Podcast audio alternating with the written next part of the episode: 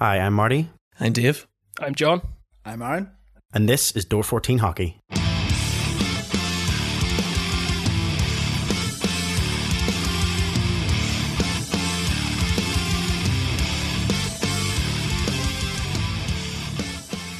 Hello and welcome to another edition of the Door fourteen Hockey Podcast. I'm your host Marty, alongside Aaron. Hello. And John. Hello. No Dave tonight. Uh, he is on the sick list. Uh, he's an unhealthy scratch. Unhealthy no, scratch. Unhealthy yep. Scratch. Um, I believe it's upper body. yeah. I d- don't even know what, what it is. I think it was a head injury. An, un- an unrelated U B I. That's okay. Um, well, that's hockey. It's, no, it's a good start to the podcast. I'm just now getting really confused. Okay. Um, guys, how's it going? Yeah, good. Not too bad. All good here. Good, good.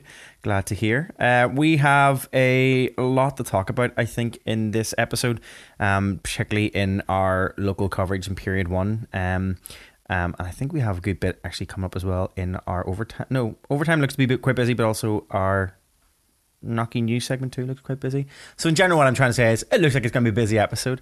Um, so if you're happy enough, what we'll do is we'll get started into our episode like we always do, and we'll take a quick look across the leagues and the current standings, starting in the Elite Ice Hockey League here in the U K. Um, not top place, top place is taken by Sheffield Steelers with uh, thirty-eight games played and fifty-three points. Cardiff are sitting in second with forty-six points from thirty-four games played.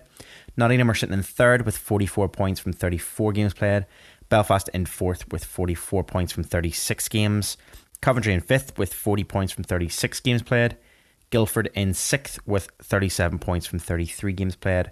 Glasgow seventh with thirty-two points from thirty-five games played. And Manchester in eighth with thirty points from thirty-five games played.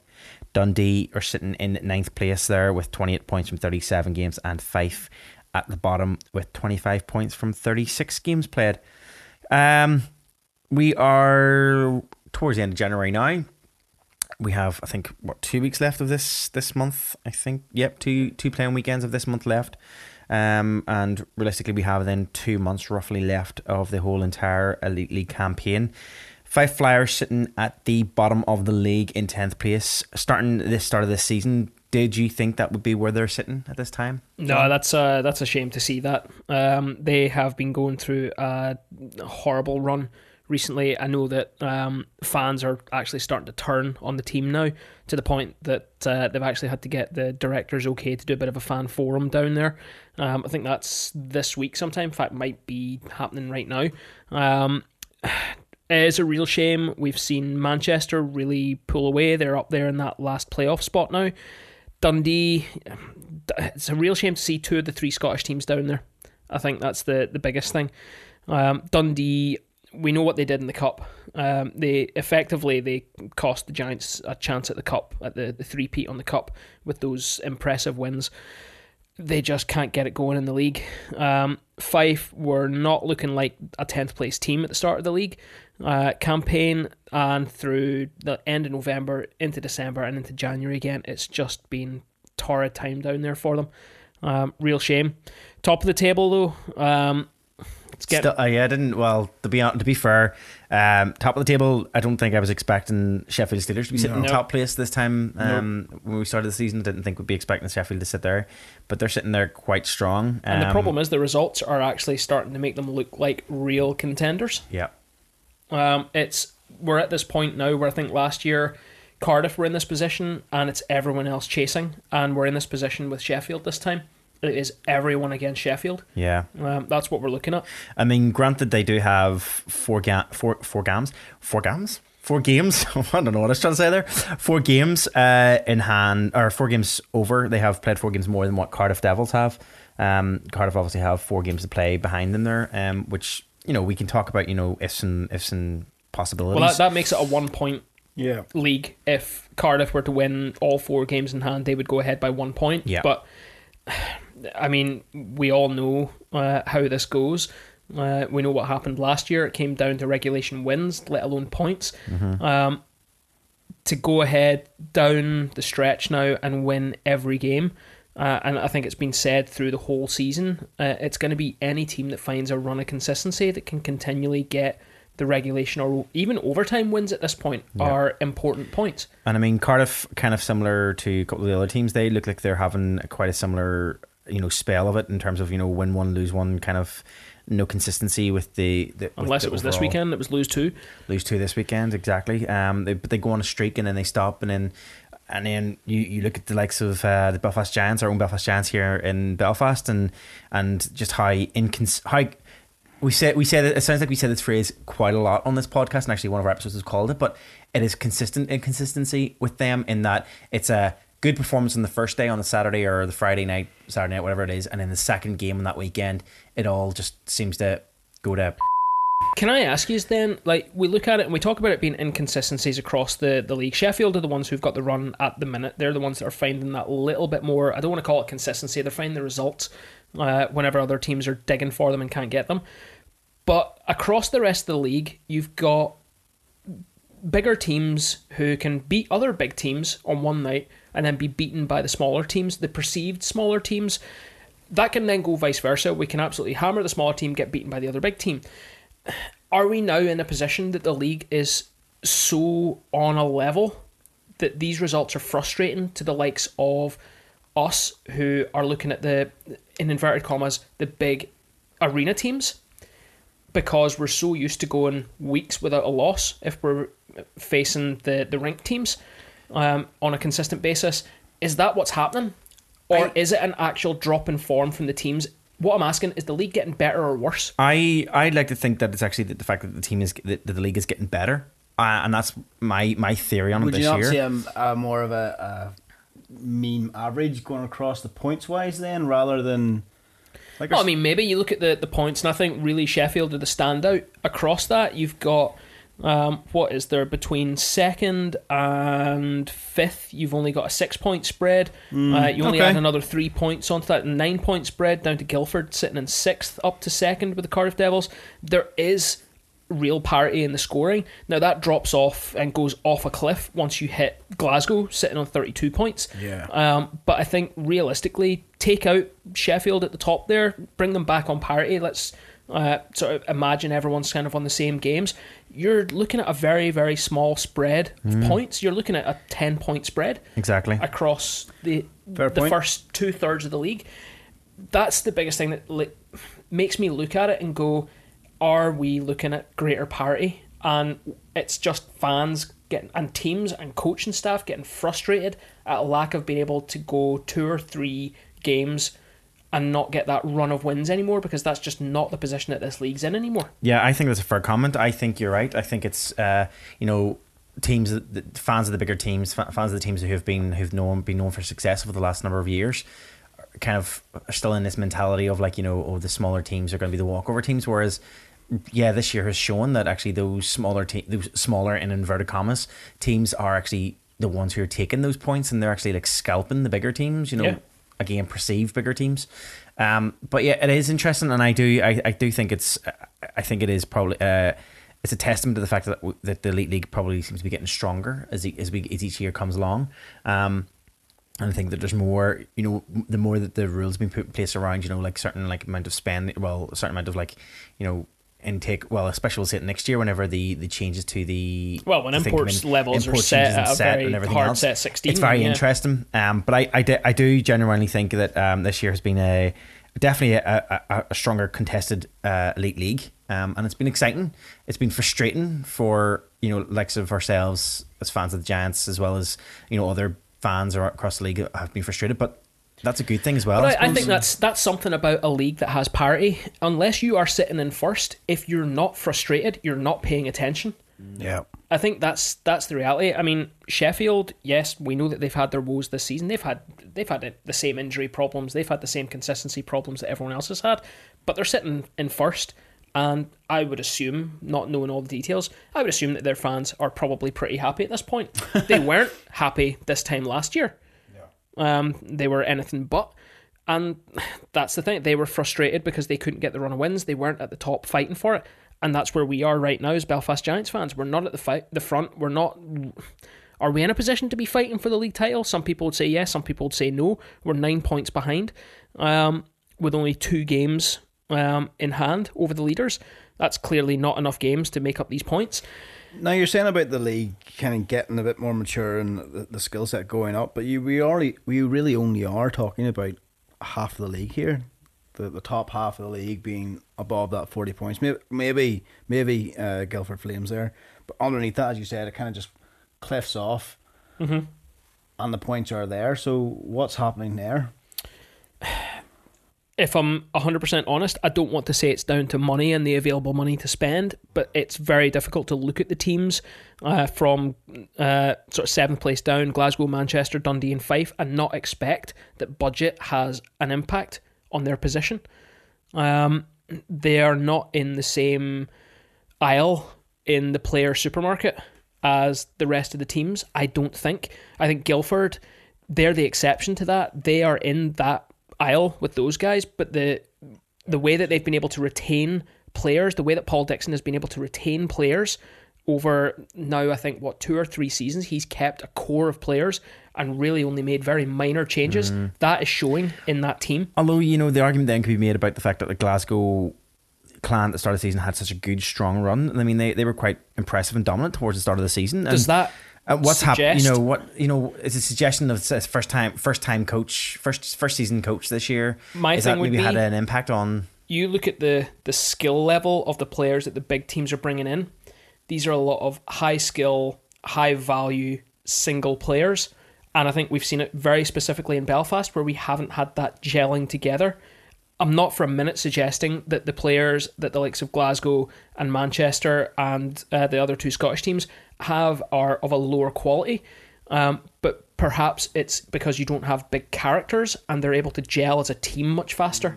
Mm. And I wonder, is that what you see? Could be. Now, we're halfway through the season. You would like to think that these players on these bigger teams, while they may be big individually, can start to play together as a team and as a unit. They're past the storming phase. They're yeah, yeah exactly. exactly.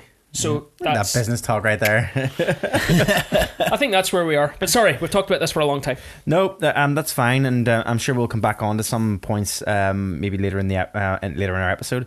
Um, we will have a quick look a, across the pond, and we'll take a look at the N H L standings. Um, Ugh, do we have to? Yeah, we well, it's tradition, so let's stick with it. Um, Can I leave the room for five minutes? We're, we'll move in. And we'll start. We'll start off with the eastern side of the country in the Metropolitan Division. Um, still sitting in top place there with uh, seventy-one points from forty-nine games played is the Washington Capitals, followed by the Pittsburgh Penguins in second, sixty-seven points from fifty games played, and New York Islanders are still in there with in third place with sixty-three points from forty-nine games played. The Atlantic Division, no real change since our last recording. Well, there's one bit of change since the last recording, but we'll get to that in a second. Uh, first place is still held by Boston with uh, seventy points from fifty-one games played. Tampa are sitting in second place with sixty-two points from forty-eight games played. And Florida have bounced back into third place there with sixty-one points from forty-nine games played. Wild card spots currently held by Columbus and Carolina. Say spots more Belfast. I was about to say. I realised after I said it, that was so Belfast. I don't even know where that came Spats. from. You can't half tell you live in East Belfast now. um, the big talk there, we'll come back to it in a minute. Um, moving across to the western side of the country and starting with the Central Division, uh, Saint Louis are sitting in first place there with sixty-eight points from forty-nine games played. Colorado in second with sixty-two points from forty-nine games played, and Dallas in third with fifty-eight points from forty-eight games played. Pacific Division, Vancouver sitting top there with fifty-eight points from forty-nine games played. Edmonton are still sitting in second with twenty-two or fifty-seven points from forty-nine games played, and Calgary in third with fifty-seven points from fifty games played. Wildcard spots then held there by Arizona and Vegas, which is a bit of a drop there for Vegas since our last recording. Um, so let's get a quick look um, at your thoughts and your takes on um, our current standings within the N H L. Obviously, we always talk about this. Um, and for anybody who's who's listening for the first time, um, while here in the U K, um, we would focus a lot on the winners of the league rather than the playoffs. For anybody who isn't familiar with the N H L, I don't know how you wouldn't be, but if you're not, obviously the league standings probably don't really make much of a difference. It's really just where you used to sit towards the end of that season to get you qualification for the Stanley Cup playoffs, because that's the most important part that's played within the N H L. Um, so when we say wildcard spots, that's the two teams who basically can take those wild card parts, but again, that can change, varies so much between now and the end of the season. So, you know, what the what these are right now um, are bound to change. But guys, your thoughts and takes. I know my thought, my take is the fact that like Toronto have dropped uh, from even from a wild card spot, dropped out of the, the third position and dropped even out of a wild card spot, um, sitting there in fourth place in the wild card spots. Now, in saying that, they're fifty-seven points from forty-nine games played, which is a bit of a, a drop. Um, when you look at Columbus and Carolina, who are both sitting up there with more points, um, you do have a, a couple. You do have a couple of games in hand, though, and it's worth sort of bearing that in mind. I think you're now in the position that you're over the honeymoon period with Sheffield. Yeah.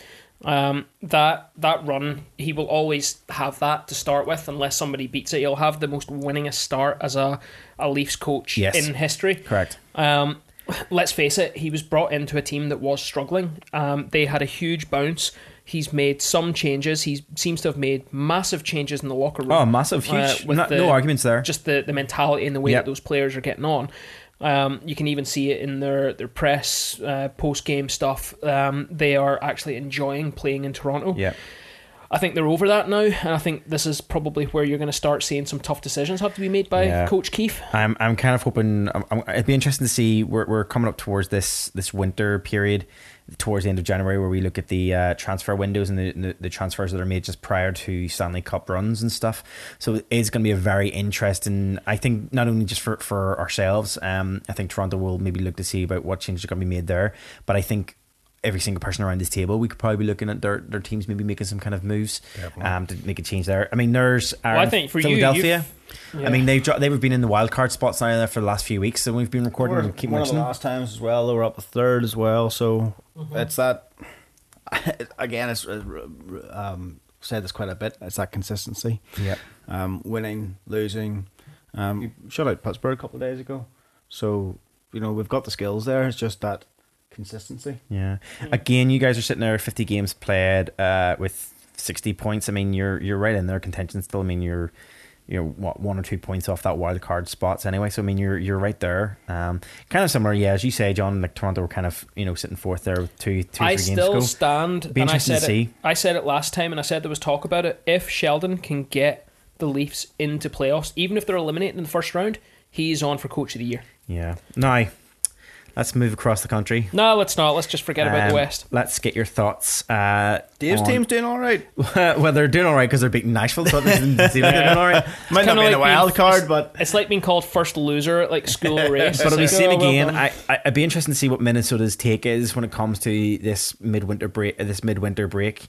Um, and this, you know, this transfer of the mid in midwinter that always happens. It'd be interesting to see what their play is. What are they going to try and, you know, maybe try and shoot for a, a wild card spot? Are they going to sit back and, and kind of look at towards what next season's going to be for them? I mean, they're they're what they're about f- six points off, and um, only one game in hand. They're about six points off the top spot there for a wild card place. I mean, you know, what's the question of what they're going to do? I mean, John, what's your thoughts on Nashville? I mean, forty-seven games played, so you've got still got a, quite a lot of games. You've got a lot of games in hand. We, we have a few games in hand, but we've been struggling to get results recently. Uh, the biggest problem is that it's kind of getting glossed over with the franchise, with a new coach, with a goalie goal, with another interesting goal that's going to come up later on in the podcast. That goalie goal was class, though. Yeah, exactly. Sorry. You weren't here for that. No. Um, but it's getting a little bit glossed over in Nashville, uh, the, the current situation. I know that there's loads of people talking about it. The fact that only a few seasons ago this was a Stanley Cup final team and we're we're not there anymore. The trades haven't worked. Um, I don't honestly. I don't know what needs to happen here. I will be surprised if we make playoffs this year, uh, even with those games in hand. I will be shocked if we make playoffs. Um, and even if we do, do you know what? I don't. I'm not going to hold my breath to achieve anything through playoffs. I don't think this team has it this year. We are struggling with net minding. Um, Saros has been looked at as being the the franchise future. He is struggling uh, almost as much as what Rene is this season. Rene is really struggling for percentage. We are below a nine hundred when you combine both netminders this year. That's not enough. Mm. You can't go below nine hundred with your netminders and win anything. So there will be probably no banners other than the Pecorine scored a, a goal goal banner lifted in that was Nashville pretty, this that year. That was pretty funny, I've got to admit. It was so pretty funny. Are we really just, as a podcast, hoping that one of our teams actually makes it to playoffs? Do you know what? I would while I would like it if one of our teams got there, do you know what? I would actually love to sit as an outsider one year and just watch playoffs without my heart rate going above like fifty-five. Like I, I would love it. I'd love to just kick back and just watch it develop without me having to core down on one team. Um, well, if we don't have anything else, um, we'll get moved on to our period one of hockey. Does that sound good? Let's go. Let's do it.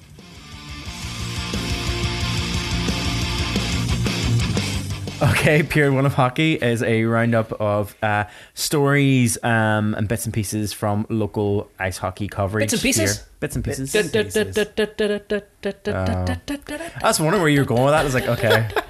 Sorry. Um, Boomerang gets it. I did see your uh, I did see your video you put up of Oh yeah, of that spin. was um, well, so I was in a spin class at the gym and bits and pieces came on, and uh, I did two things that I think annoyed the, the P T. The first one was reaching for my phone uh, in the middle of the class uh, to take a video. Did the you're always one, putting up videos when you're in these spin classes, so I'm sure yeah there's a, there's a lot of images like of your crotch before, pretty much always before. It's my legs. If you're well. looking at my crotch, that's your problem.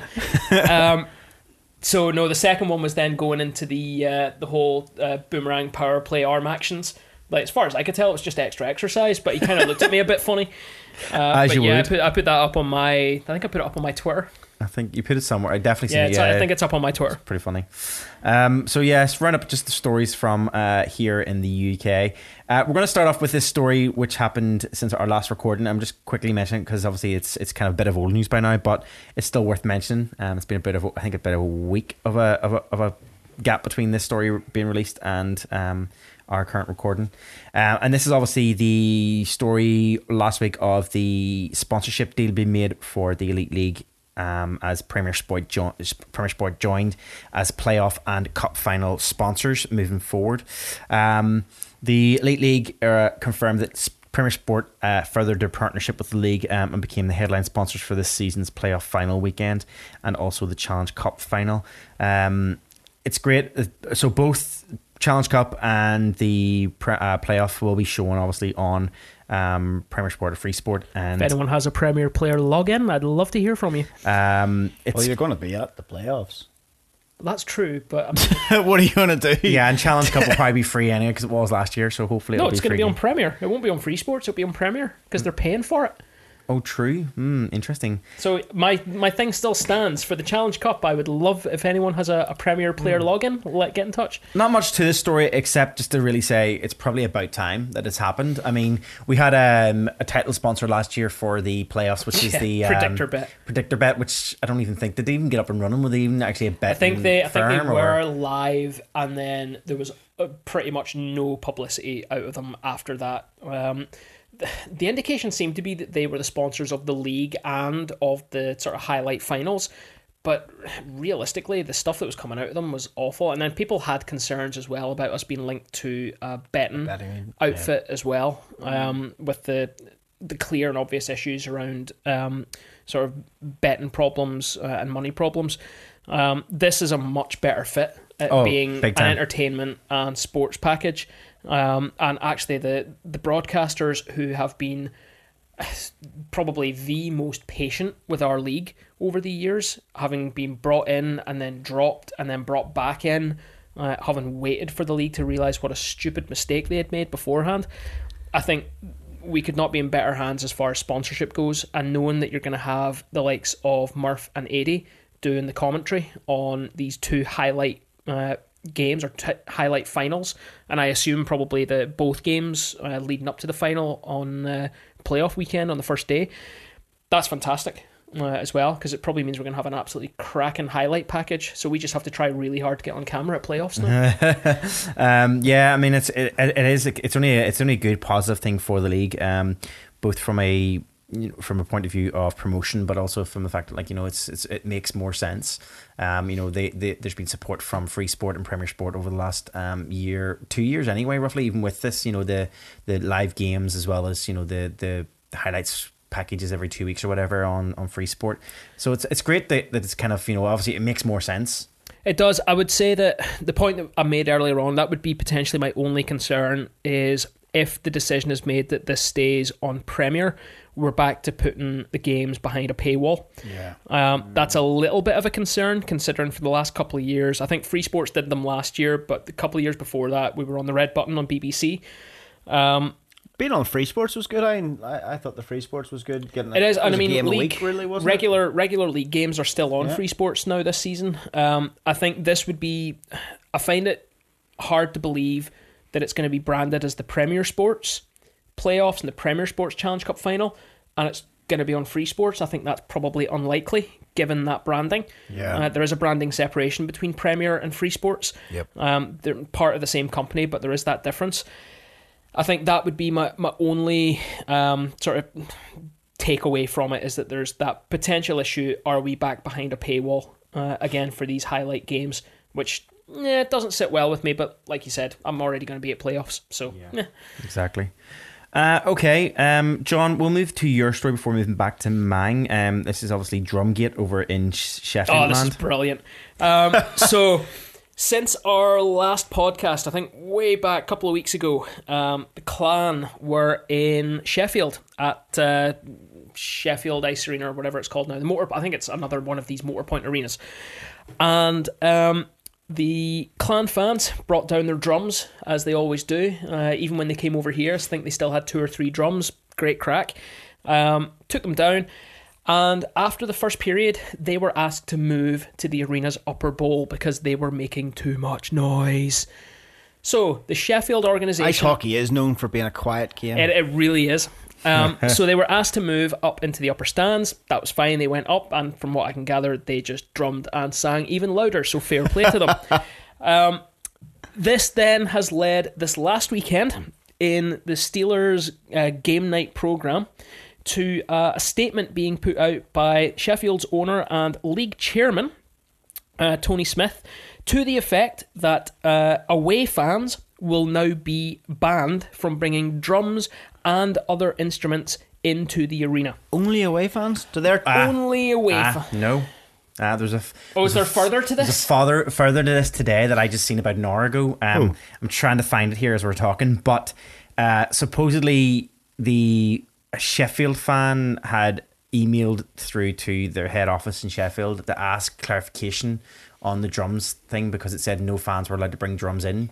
Well, the piece there's on the thing says away fans specifically. A, there is something today, I'll see if I can find it, where um, it had been said that uh, a clarification needed to be made that no fans except for the official fan drummers of some description are the only ones that are allowed to bring the drums into the arena, um, as well as any so game night who, game night representatives. Who's now, accrediting that then? Is let that, me see if I can uh, find it. Sheffield where Steelers accredited drummers. All you need is a blue tick on Twitter.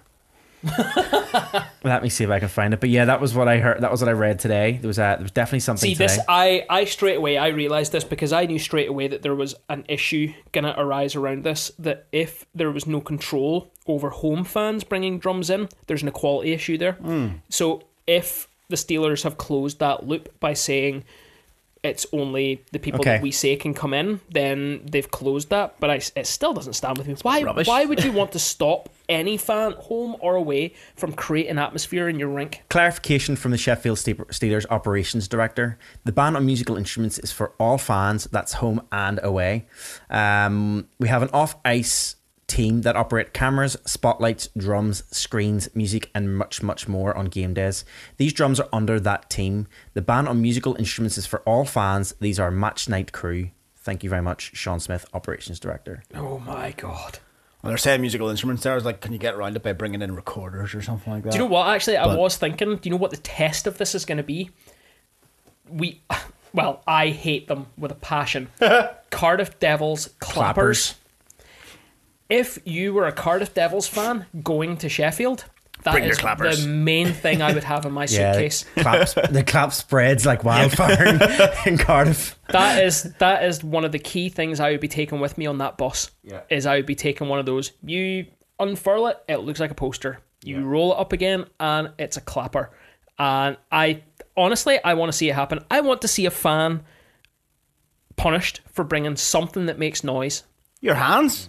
What is it? Is it, is it in Iceland? The is it a football team? The the the Oh, all the fans. Oh, you yeah. mean the country Iceland, not the frozen food shop Iceland. Sorry, that's, that's where I totally thought you were going with that. I was like, why is I'm going to bring in frozen? some frozen burgers. Like, why is, frozen burgers. Why, why, is he, why is he bringing up food that you can cook weirdly in the microwave from Frozen? It's like, I, I don't get this at all.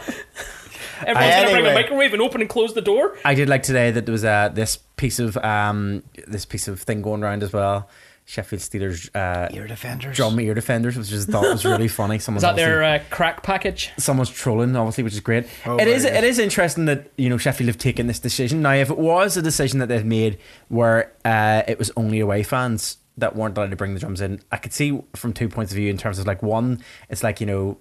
It's kind of like a, a bit of an upper hand for the local, for the home team to have a bit of noise, and therefore the away team can't but make noise. But they don't. From everything but that I've read, they they cannot get the fans engaged. From the nights, from from being from from what I remember from from times whenever we were there. Now I, I've only been to Sheffield maybe about maybe like a handful of times, maybe over the course of the years I've been there, and each time it's been yeah, it's been an interesting experience. It, it it doesn't feel like that same kind of experience that you get when you go to like the likes of Glasgow or the likes of even Fife when we went to Fife yep. or, or even Cardiff when we went to Cardiff. Okay, yeah, they had their clappers that night, but you know there was just not they that same. They had the clappers in the big blue tent as well when yeah, we were there. Yeah, they did. Um, but yeah, is that, it just is that the problem? The is that, like again, I haven't been to Sheffield actually for a game. I don't think. No, no. no. Do you know um, what? So, do you know what I think the biggest thing is? It's the size of the arenas. The two that suffer from it the worst are Sheffield and Nottingham. Mm. They absolutely suffer from a dead atmosphere. Belfast is that little bit smaller. It doesn't have that same space that you have to fill with noise. Mm. Um, we get away with having an absolutely brilliant core of um, two or three drummers up in Boomerang. They can fill that space. If you've got away fans, all the better. They're filling their end with noise as well, unless we march well, over to the bridge. That? Why, why would you get rid of the drums then? If they can't fill the space with noise, why are they well, getting this rid is, of it? Well, this is my problem. They're, they're obviously taking it thick. That They can't get their atmosphere going for their fans, but so a couple of hundred visiting fans can actually create a better atmosphere yeah. in the away section. I always found that was a difficult thing whenever... That's one thing that always stood out for me whenever we were in Sheffield, was it, it, it seems to be that the fans do tend to rely on basically this like...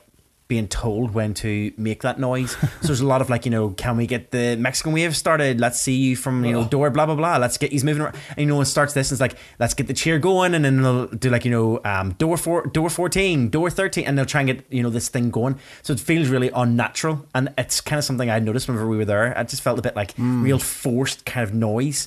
Uh, and I think you're right. I think there's that's, not a lot of... That's not atmosphere. That's noise. It's not. It's, yeah. So it's who's, who, who's mate? Is this coming from complaints from the fans? Yes. To the, is it? Yes. So fa- from what I can gather, fans complained when the Clan fans turned up with their drums. I'm led to believe they may have had two or three or maybe more drums. Um... And they were given it stacks, from what I've heard. Are they feeling intimidated or what? Or what? What's well, I mean, going that on? seems to be it. That, that it was just too loud. Um, the home fans couldn't get their own crack going and wanted it silenced, effectively. So they've they've killed the atmosphere in the building, or tried to kill the building, or kill the atmosphere in the building. Wow. It's I I cannot stand by it. That organisation makes a pile of weird decisions every season, and this is just another yeah, one to chalk up. It's an up. interesting one. But what's the chances of us having a Sheffield uh, Steelers listener? Can you can you tweet us and let us know what their thoughts are of of this? Well, if you're out there and you're a Steelers fan, get in touch. Yeah, it'd be actually really good. Um, give us your thoughts and your takes on this, um, and what you're as a from a preferably from a point of view from like you know, you know. someone who's there regularly can give yeah. us a bit more of a bit more information than what we can have, have given the fact the that... The minute it's all, all we're doing is speculating here. Yeah. Yep. It's interesting though that, that coming out today from uh, you know the operations director saying that you know it's a it's across the home and away fans. It's an interesting one. Mm-hmm. Um, so we'll see more if anything else comes from that. But yeah, it's a bit it's a bit like you know it's it's an interesting one anyway. Um, let's move on to this coming weekend of hockey here in the U K. Um, this. Should have been. I'm. I'm gonna. I'm gonna. I'm gonna put it out there now. This. This story. It's going to be an awkward one in, in some ways. In that this should have been a story that was full of just like lightness celebration. and celebration and and everything else. But the more that this has went on over the last two weeks, the more awkward that it's become. The more it's became political. The more it's became a real, just real. A lot, in certain, a lot in certain of, aspects across the league, it's become a bit of an embarrassment. Yeah, it has. Um, the idea behind it, uh, obviously, was a good was a good idea. It was a, it was a positive one, um, and obviously, we're talking about this coming weekend, which is the first Pride weekend. I'm putting that in inverted commas. We'll get to that in a minute. But it's the You Can Play weekend, um, where the idea was it was all about inclusion and about um, celebration of, well, from my understanding and from the press releases that were put out, and even from some of the stories this week on Sky Sports, on B B C, on local coverage, it was highlighted that it was a L G B T Q plus kind of celebration and awareness kind of thing. And it's been a lot of talk around that in, ter- in terms of like how different teams are doing different things for it, and, and where money's going, and and, and and all this really awkward things, teams who maybe aren't embracing the rainbow, and there's a lot to it. Um, so let's let's start off um, with, with with chatting about it. Um, John, you, were, I mean, let's let's get your thoughts first. What your let's let's let's go to you. Okay, like if you. Follow me on Twitter, you'll have seen I've put a couple of different things up over the last week or so, a couple of different threads, sort of giving my thoughts on different things. I gave a thread on my thought about where it's gone with the league, um, and how there's a responsibility there. I'm not levelling any or all blame on the league, to be fair. Uh, I am levelling some of it down on the organisations in particular. Um, then I've... then in particular had to go a couple of organisations um, specifically, and I've I've made a point of doing that on my own personal Twitter. Um, I think there's a responsibility uh, on all four of us who regularly uh, put into this podcast. We always said that we're going to cover everything. There is a always a tinge of our um, our own support and our own sort of feelings and everything, but I think there's a responsibility to try and stay as neutral as possible when we do this stuff, especially the actual recording of the podcast. If you want my full-on one hundred percent personal view on it, then come and engage with me on Twitter personally. Um, I have particular issue, and I totally understand that You Can Play as an organisation are on board with this. They're on board with it on a, a league perspective. Uh, I think that the league have done a brilliant thing by bringing this forward to the board. Um, fair play to all ten organisations who at the time, uh, from what I've read and what I've listened to in other places, they've said one hundred percent, there was not, there wasn't even a vote. It was just, let's do it. It's a great idea. The execution is failing in my, my opinion. There are one or two organisations who I think have gone out there and have specifically misrepresented the idea of the You Can Play uh, message. I think they're misusing and misrepresenting the use of the rainbow, especially from a couple of organisations who are using the rainbow colours but not doing anything for the rainbow cause uh, or for the L G B T Q plus cause. Uh, specifically things around uh, fundraising um, and the language which has been used around um, individual organisations' approach to the event. Um, I've said it on Twitter personally, one of the key things for me is that this is not a fundraiser for team funds or team-related um, outgoings.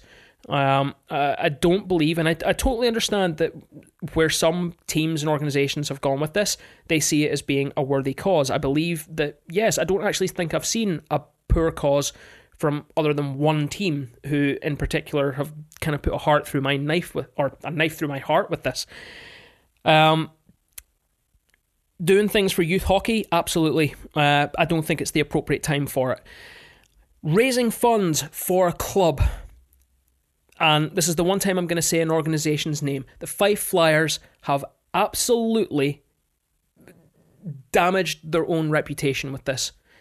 Going ahead and actually putting out that this is to raise team funds, their specific raffle or, or their auction for their rainbow jerseys is going to raise club funds. Now, I know earlier on in the podcast I said that they're probably in the lower end as far as raising money and having available money to play the game is concerned. That's not an excuse for using this occasion to raise money for your club. It just doesn't sit well with me, and I know it doesn't sit well with a lot of other people. Some of the other good causes that are out there that are being raised uh, or that are being used to raise money for through things like jersey auctions and other things that are going on through these uh, weekend games. one hundred percent, I'm not saying that they're a bad thing for raising money for. I think this is the wrong time and it's the wrong event to do it. And yeah. that's all I'm going to say on it. Yeah, I think I think there's a lot of confusion around, and I can see where the, the you know what the idea behind it is. You know, you can play.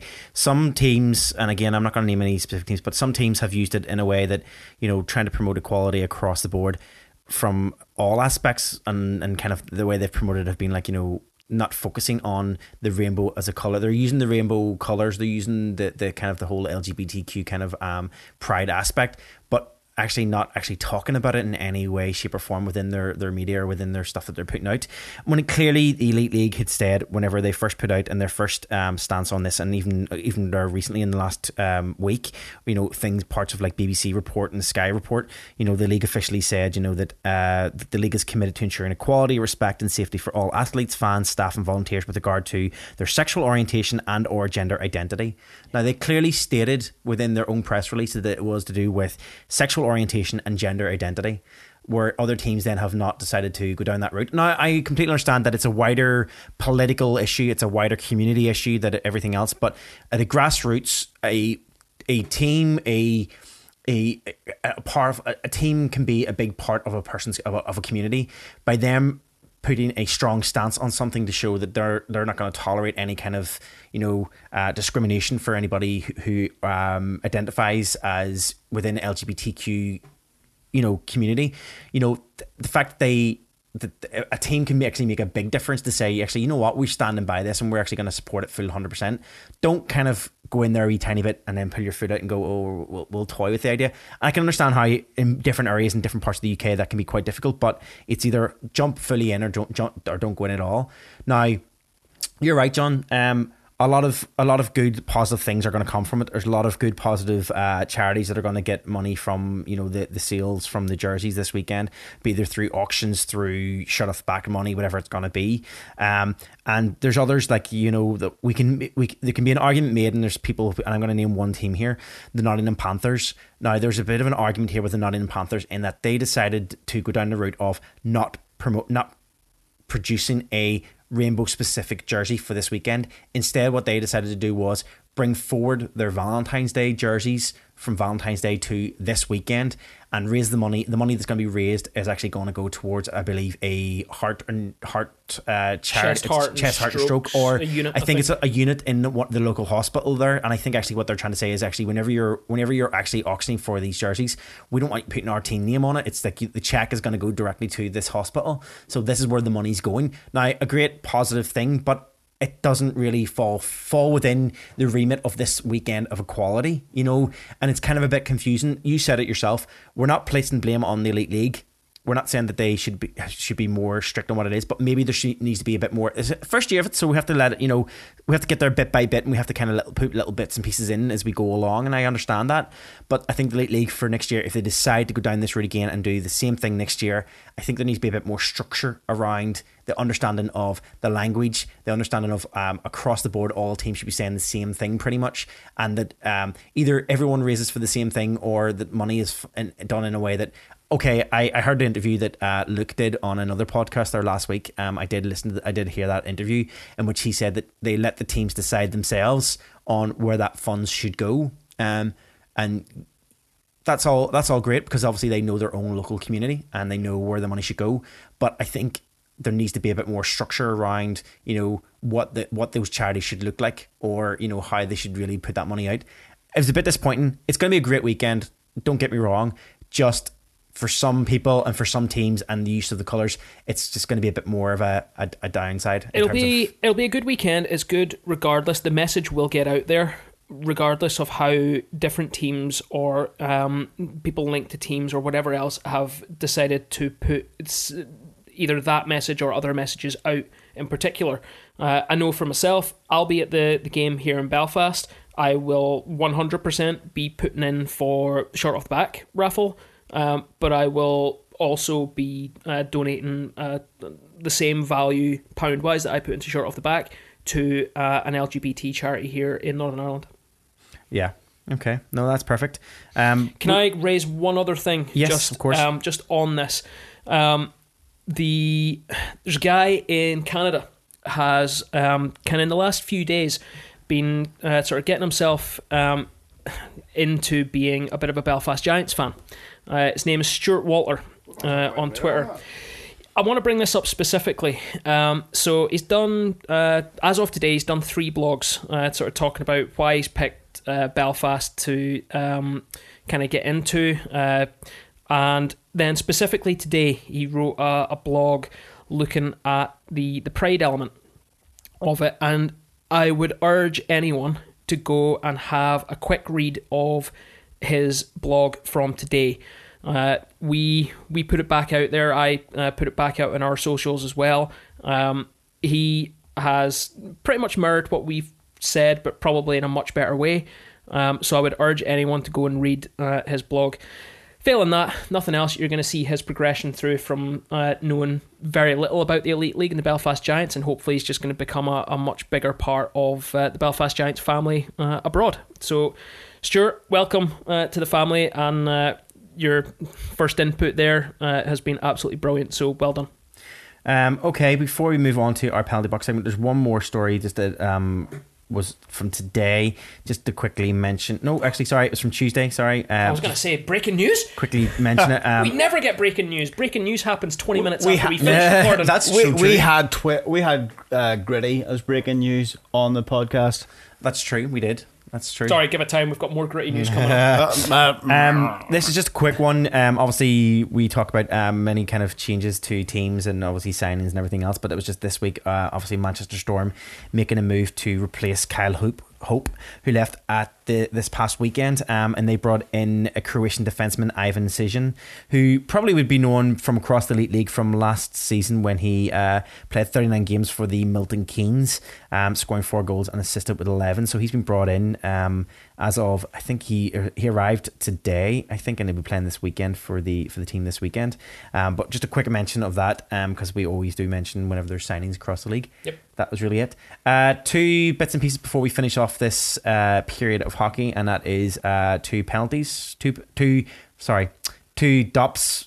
They are still alive. Uh, decisions made uh, in our penalty box segment for period one. Yeah, so um, two D O P S rulings since the last podcast. Uh, the first one, Brennan Conley, one game for cross-checking. Uh, pretty clear, uh, one hundred percent. If you watch the video, the link is up on our webpage. So if you go and look at the webpage for this podcast, you'll be able to see that.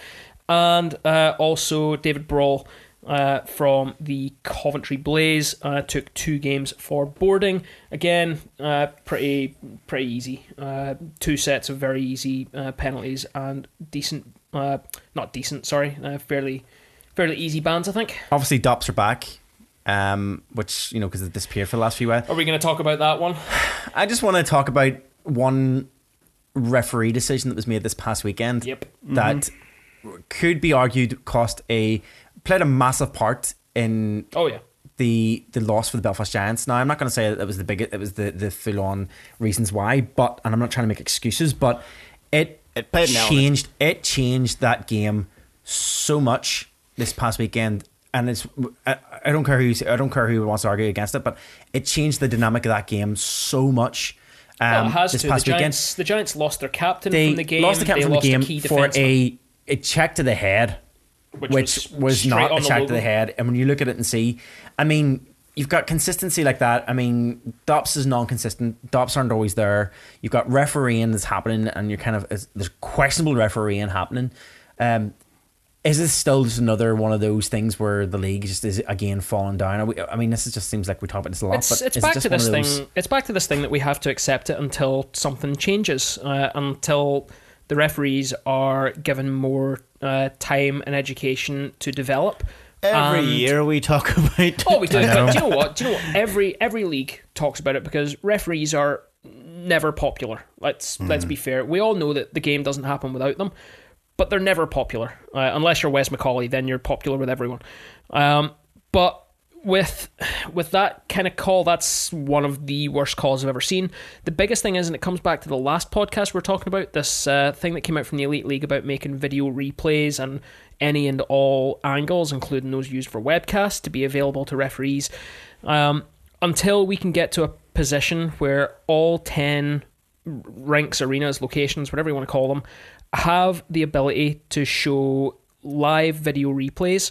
We're never going to get to the point where we get a, an N H L, K H L, D E L type uh, position where, for that hit in particular, Pelic would have been put into the, the penalty box. The referees could have gone, looked at the video replay, and then well, probably if they're going to put him in the box, they're probably going to have to call a minor on him, make it up, uh, call it a late hit, call it whatever. But he wouldn't be thrown out of the game, and it wouldn't change the whole dynamic of that game. That's the next step for the league, is we have to get there. The referees have to continue getting better. Don't let me take that away at all.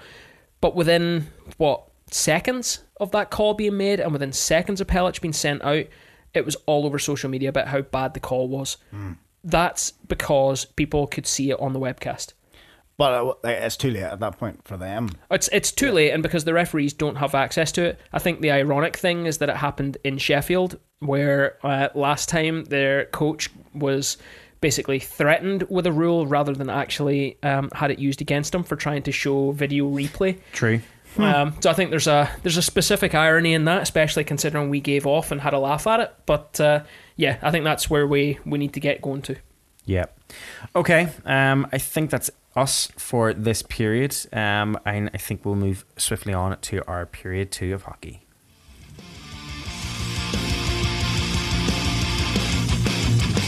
Me? You just dropped that on me there. Yep, you get you get a job. You think I, by now? I think I would have realised that Dave isn't here. I mean, how many years have we doing this? About five years now. Yep. You like, think yeah, so. But I just I just sit there quietly in the corner and ask yeah. questions. Ask questions. Be the everyman. That's it. That's it. Anyway, we're now on period two, which is our uh, period that we look at hockey across the pond. Oh, me! I'm trying to take a drink while you're talking. I know, which is pretty much anywhere that's not here. International yes, hockey. Correct. Look at that. Um, it's like you've never even listened to the what, podcast what is, either. What is period two again? Mm. Um, what, what do you do when you're sitting on the other side and not talking? Do you just kind of scroll through your phone? You ever, you ever seen... What um, is hockey? You know that wee monkey with the... with the Symbols. Symbols. Symbols. That's my head. Right. Ah. Welcome to my That's mind. A really big insight today. Okay. Um, lo and behold, we've got a couple of stories, and I think we'll start off with Marty's. Yeah, um, we'll start with mine. Let me see which one I have. Let me just check and see. Yes. So um, this is something that's came up quite a few times over the last number of years, um, but it's popping its head up again this season, um, um, especially this point of the season. There seems to be a real talk around um, N H L point system being broken.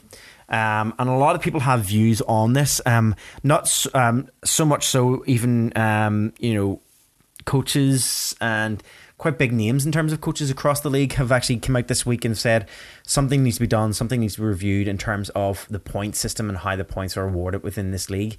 Um, this weekend, or this past week, you know, we've seen the likes of the Florida Panthers um, tipped home a game-winning goal in the final seconds of a game against the Wild. Um, but it's only the third time this season that a tie break has happened within that, that regulation period, um, and with under thirty seconds left um, to go.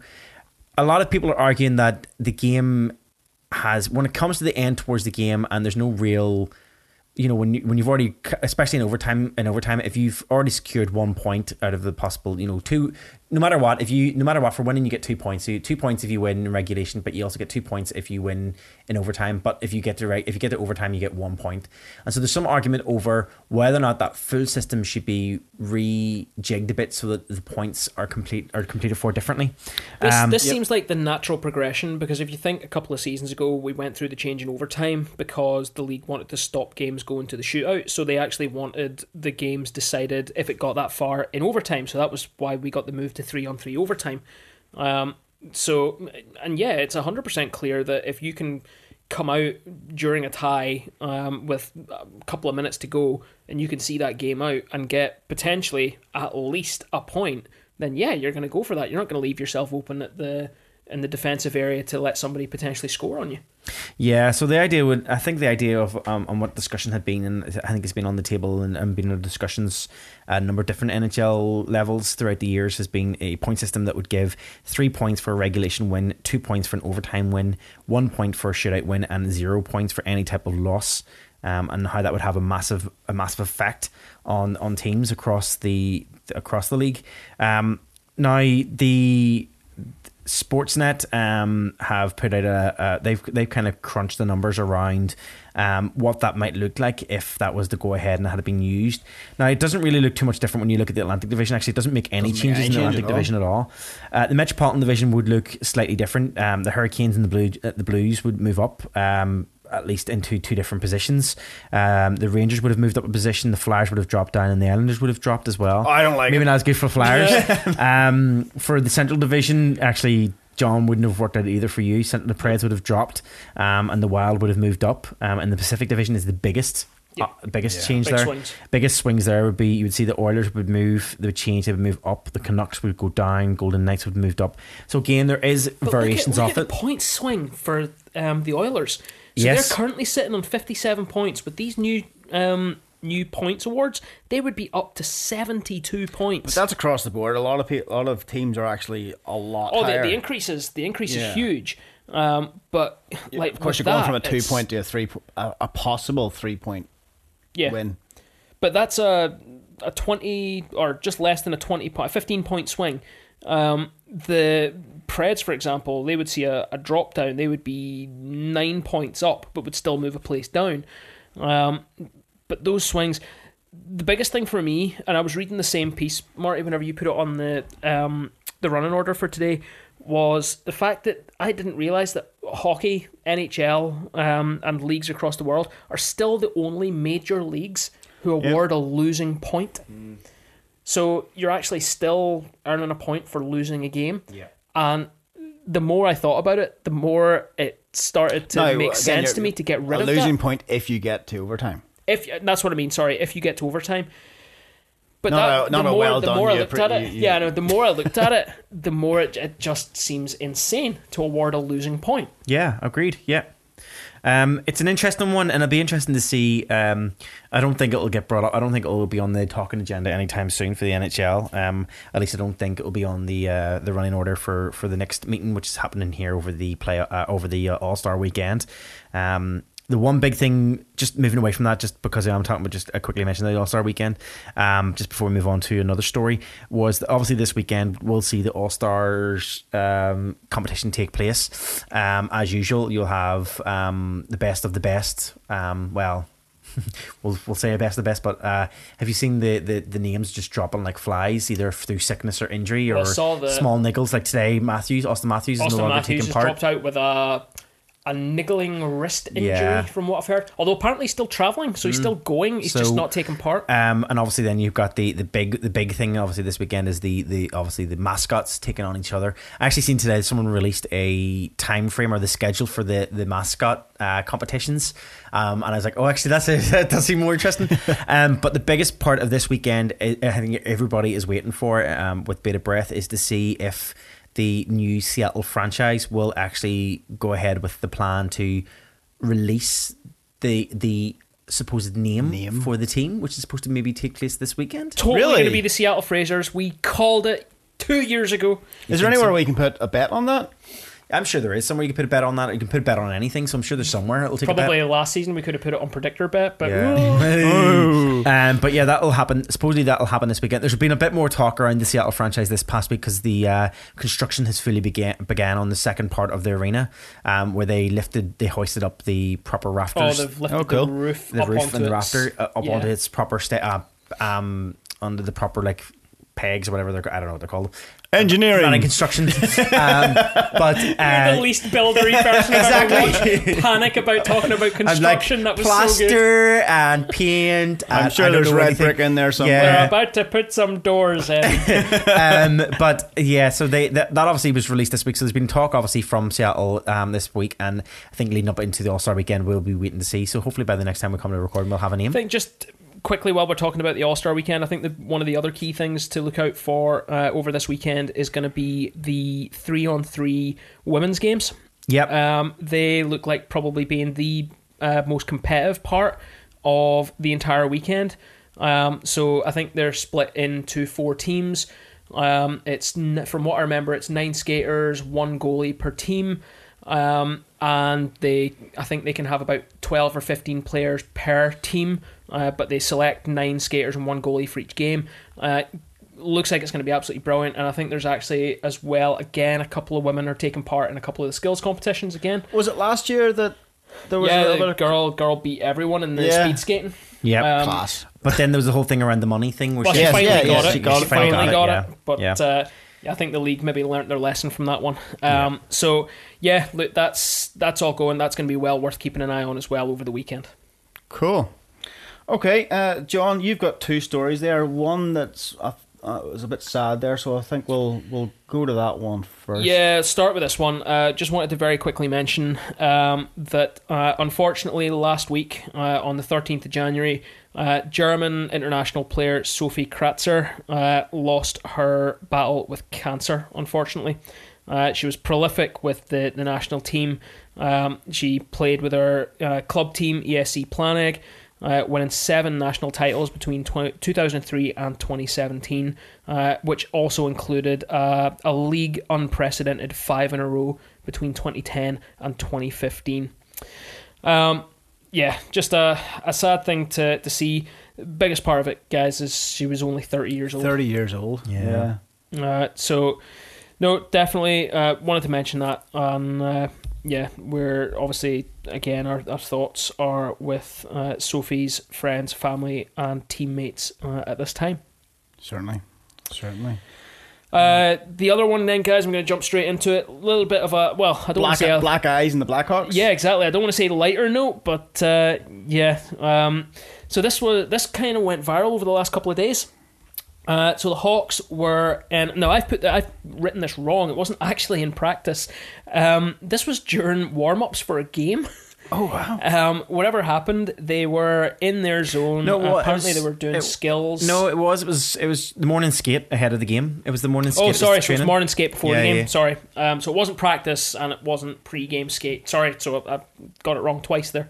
Um, but apparently. Um, Team captain Jonathan Toews and defenseman Duncan Keith got into a full-blown scrap on the ice. Like, was it legit? Was it a legitimate scrap? Or... See, this this seems to be the thing. The so all, all the talk, all the talk of the, the scrap is that they did have a bit of a Barney. They did both end up on the ice, but all the videos, no one clearly was expecting this. No, no one was videoing it. The only videos that have been released are of. Everything after just after, just after everything seems to happen, just as the guys are picking themselves up again.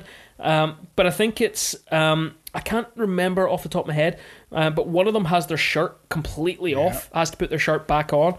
But amazingly, they just Helmets skate away. Helmets and gloves are off, everything. Helmets off. are off, gloves are off. They just, yeah. team kind of comes in to separate them, but clearly things are not Maybe all they were just practicing. Chicago. They were just practicing. Quickest way to get your gloves and, and helmet off for a, a wee scrap. Maybe. Um... Anyway, it's uh, it's not all looking rosy in Chicago. Uh, yeah. Anyway, so it's interesting that, that um, you know, that Jonathan Toews came out and said uh, it was just a friendly, it was just a friendly wrest, it was just a bit of friendly wrestling. I wonder if it's he's just trying to downplay it because he he knows that if the people realise that there was a big thing happening, they'll make a bigger deal of it. He mm. he has to downplay it. He's the captain. Yep. He he can't afford to put out in the press that he has lost a player or more players in the locker room as captain. He he absolutely can't afford that. Um, it'll be interesting to keep an eye and see how that locker room does. Um, they're not, I don't want to say they're out of it, out of it. I think they're sitting outside a wild card at this point. Um, they're not, so they're going, they've went on a good run recently though. Um, but yeah, things are clearly not rosy in Chicago. Sorry, Joe. That's right, she is a fan, isn't she? Cool. Aaron ching, just completely ching, tuned ching, out ching. there for two seconds, was listening to the monkey playing the cymbal in his head and forgot that he was in charge of this period. I was winding him back up again. So he was, was. Oh, you're getting ready for period three, are yeah, you? Time yeah, to turn get, off again? Getting ready. So that takes us to the end of period two and we'll get stuck into period three. Period three then is our general knocky news. See, knocky I, was, I was winding up the, the, the... To get ready for that? That knocky news. Right, okay. Sorry, sorry. Knocky News then is where we get to talk about anything and everything else in the world of hockey that has um, sort of caught our eye or taken our fancy over the last couple of weeks. Um, I'm going to have to start with one of mine. Um, I know I, you I can't are. help it. I, I've been waiting all day. I purposely didn't even put this in the group chat. Um, guys, Gritty has fallen from grace, and how? Um, So, apparently the uh, organisation have managed to keep this quiet for a couple of months as well. Yeah. So, at a season ticket holder's special event, Gritty was there to take photos and ha- generally have the crack with the, the fans and with their kids. And seemingly, whatever's happened, a thirteen-year-old fan... Patted him on patted the head. Him, patted him on the head. To which the um, clear response from any mascot would be to take a run-up and punch the kid in the back of the head. Yeah, took a running start and punched Brandon as hard as he could, according to his father. Really? So, I, uh, so Flyers fan, defend your mascot. I you can't defend that. To be honest, no, with you, you can't. You absolutely can't. There's there's no way you can defend that. Like, they're saying that there's no evidence of it. Yeah, but there's no there's no there's no uh, smoke without fire. You know, that something has had to have happened. There had to have been some sort of altercation. Maybe not a full run-up and punch to the back of the head, possibly. But you can't you can't defend possibly having an altercation with a thirteen-year-old. Nope. No, I don't want to say there's something to it, because you you only know the side of the story that's been put out there. Um, but at the minute, Philadelphia police have uh, told a local paper, the Philadelphia Inquirer, that the investigation is active and ongoing. It's interesting, though, that, you know, things like, you know, the fact that the, the, the family themselves haven't actually hired a lawyer to look into it in any way, to take it any way further, um, that they've made this allegation, they've made this kind of, you know, claim that this has mm. happened. There's been no fan, no fans that were at the at the event yeah, that said that they've seen it. There was nobody that could identify to say any other way to say that it didn't happen or it did happen. So yeah, there's. It's I'm really it's, saying this because if I was saying all that, you'd be like, yeah, yeah, you're just a Flyers fan. But again, you know, it's kind of one of those things where, you know, like, you know, I wonder what it could be. You know, did, did was it actually more of a, a fact that, like, maybe, you know, maybe it didn't happen just that quite way that way. Maybe it was just like the child did get, like, you know, you know, Gritty was maybe a bit rough with him or whatever. Like, you know, because we could. I could mean I could make the argument of the fact that um, in the past we had um, a certain fan, what's he called? Cameron a, Cameron Hughes. Cameron Hughes. We had a, a person here who was supposed to get the, the fans geared up, gear, um, G'd up. Now, I could have complained. I, I and I was very close to complaining at the time, because my nephew, who was only, I think, maybe eight or nine at the time, quite young, um, Cameron physically grabbed him. Um, shaking him around to the point where he was left with a bruise just on his collarbone. Now, what? we didn't take it. We didn't take it any further, because we just thought, well, Cameron didn't realise he was going to the point he was. He was getting a bit enthusiastic into it, and he was kind of, you know. But, you know, we could have took it further, but yeah, we didn't yeah. because it was kind of, you know, like, we kind of know that's kind of what he done. My nephew was terrified. Now, whenever he came back in the year later, my nephew was like, "Oh, I hope he doesn't come anywhere." Get away, get away from me. And you can imagine, so why, you know, at such a young age, then being sh- shaken by some man who's getting really excited about the game or whatever. Um, but. You know, it's it's just like they're being a bit insen- maybe they're just being a bit too sensitive. Maybe, you know, Gritty didn't go as hard as what it was, but they're kind of maybe trying to claim that it was worse. I, I think know. my I think my favourite part of the this is a piece on Yahoo Sports um, is the final line where they say, "This isn't turning serious quite yet. Greenwell hasn't hired a lawyer, but it can turn orange and ugly soon." Hey. So there we go. Well, also, sorry, one other wee bit in there, and I really shouldn't be pointing this out, is that Philadelphia has also become notorious for phys- physical attacks coming from their mascots. Yes, the, the Philly... most sued ma- uh, mascots from, uh, in their majors. Yeah. It's the Philly... What's what's called the Philly... Fanatic? Fanatic. Fanatic, that's the one. Their base, is that their baseball teams? Yeah. yeah. Is that the big green He's, thing? Yeah, yeah, he was on an episode of... Um, I was watching... I watched. I don't know if anybody watches that show, The Goldberg, The Goldbergs. Yes. Yeah. And it's obviously... based in Philly, and they're big Philly fans, and he's in it. Like, he's actually in the one of the episodes there recently, and I was like, oh, that's really funny. Um, but he just makes honking noises, I think, if I remember correctly. He does, he yeah. I think, I think the well, isn't, isn't the Simpsons, like, capital city goofball kind it's of based, based on him? Off oh, him? It is, yeah, yeah. Um, so yeah, I really hope go. nothing's from it, but it's yeah, definitely bad news all around. Murray, I want to come to you next. Um, this is uh, an interesting one where. Uh, Putin is getting himself involved in the game again. Yeah, so this is actually, I suppose, I suppose um, for big reasons and for specific reasons. Um, obviously, one of the leaders of, um, you know, one of the biggest countries in the world, um, Putin has obviously a massive, you know, he has a massive say in things that happen globally, um, and obviously at the moment one of the biggest things that um, is is hitting the world quite hard is obviously, you know, global the climate climate change and, and the global catastrophes that are happening across the world. Um, you know, we've seen the major fire, fires that have happened in um, Australia there this past year. We've seen the the wildfires that have happened in America. We've seen, you know, um, cases of like ice ice cap ice caps melting, and there's huge big issues happening worldwide. We're talking like hurricanes, talking um, you know, things like, you know, earthquakes that have hit, um, you know, quite recently there in South America. You know, massive things happening. Um, they are, this group, um, are tr- there's a group uh, trying to uh, schedule a game uh, to take place in the Borneo Ice Camp on the twentieth of April this year. Um, a game of ice hockey on the northernmost part of the North Pole. Um, only a few hundred kilometres from the North Pole point. Um, and the, part, the idea behind it would be to try and bring together um, people, big named people, um, that would take part in this this this game in order to significantly kind of make highlight climate change and about how important it is. The entire project was cancelled last year just before it was supposed to start, and they're hoping to try and get it happening this year.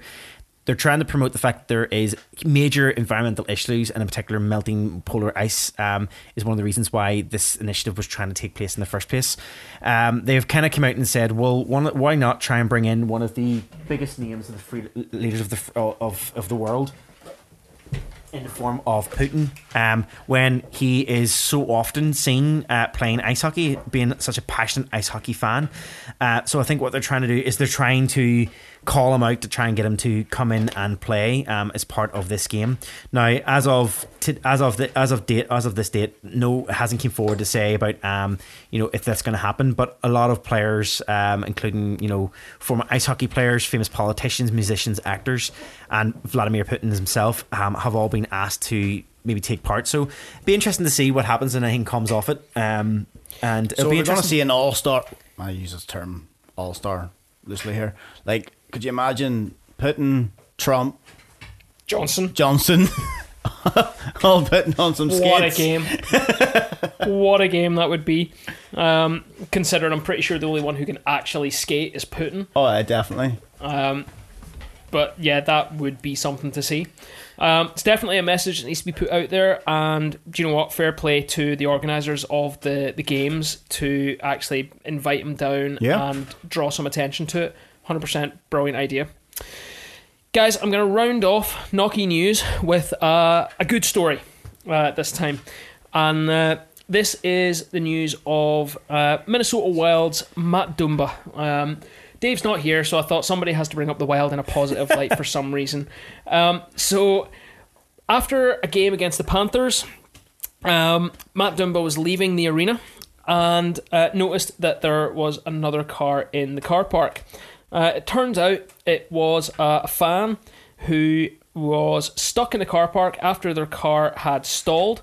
Um, and it was an elderly gentleman, so Matt stopped and helped him to jumpstart his car so that he could get home. Uh, best part of it all is the, the fan clearly knew who he was, and they got a selfie. But I love the fact that the guy's car's bonnet is open in background. um, so clearly, I can't tell if this is before or after they've actually jump-started the car.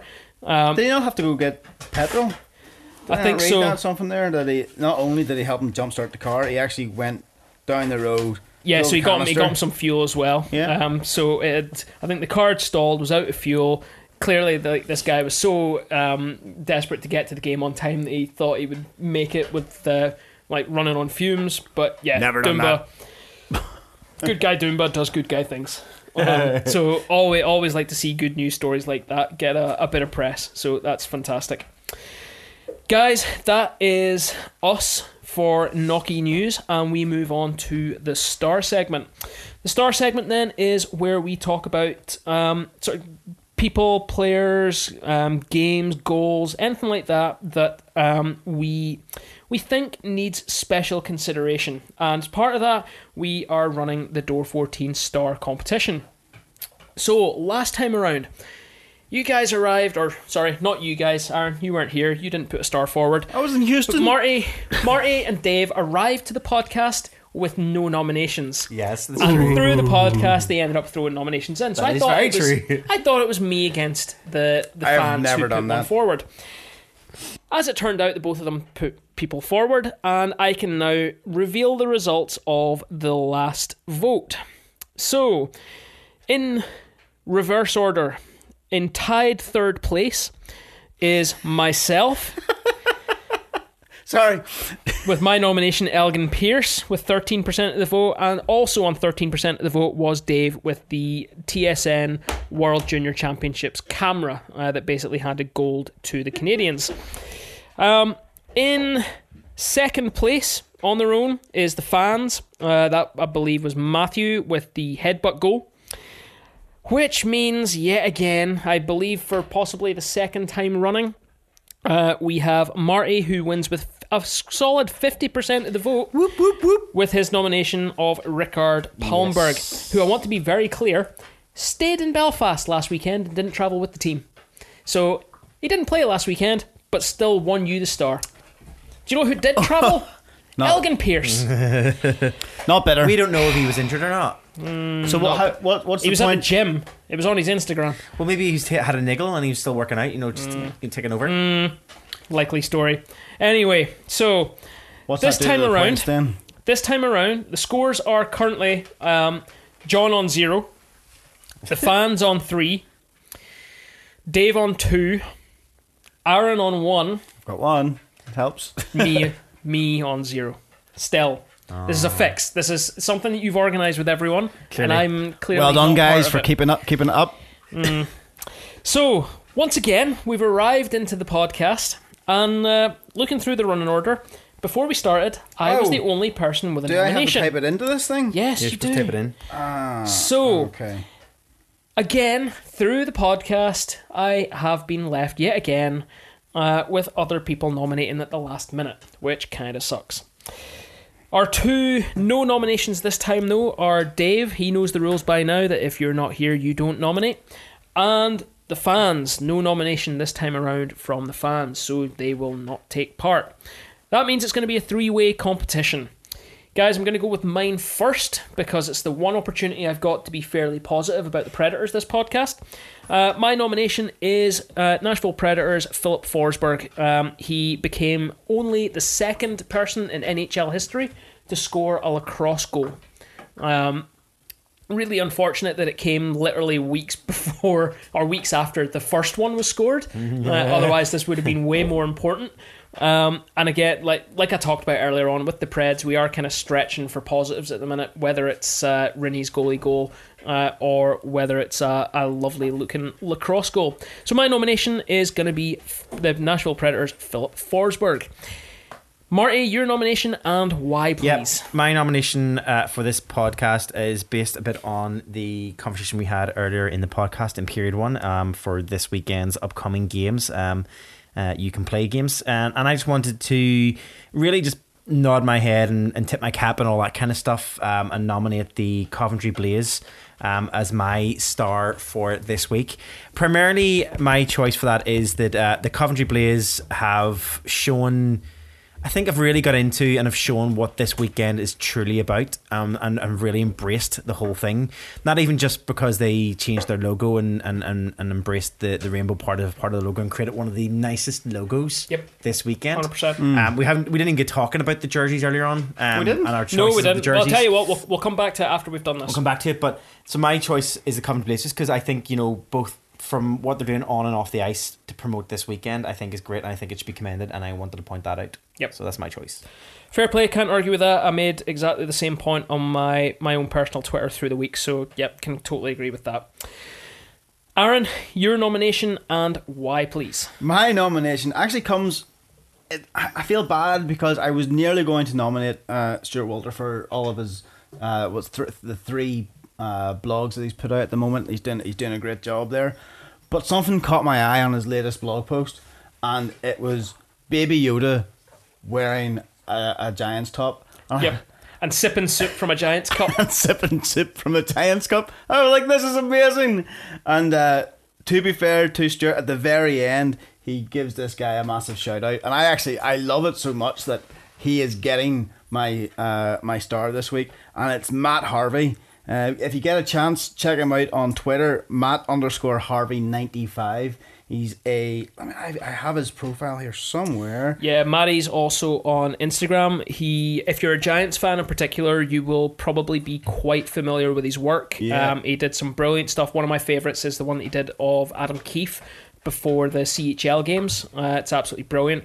But he's done um, a lot of the stuff that um, Boomerang tends to put out. Yeah. Um, of sort of player... Um, photoshopped uh, photos. um, Smo, I know, is a, a big fan of his as well, because um, I think he might actually be a big fan of Smo. He does, uh, he does well. Wallpaper Wednesdays, doesn't he?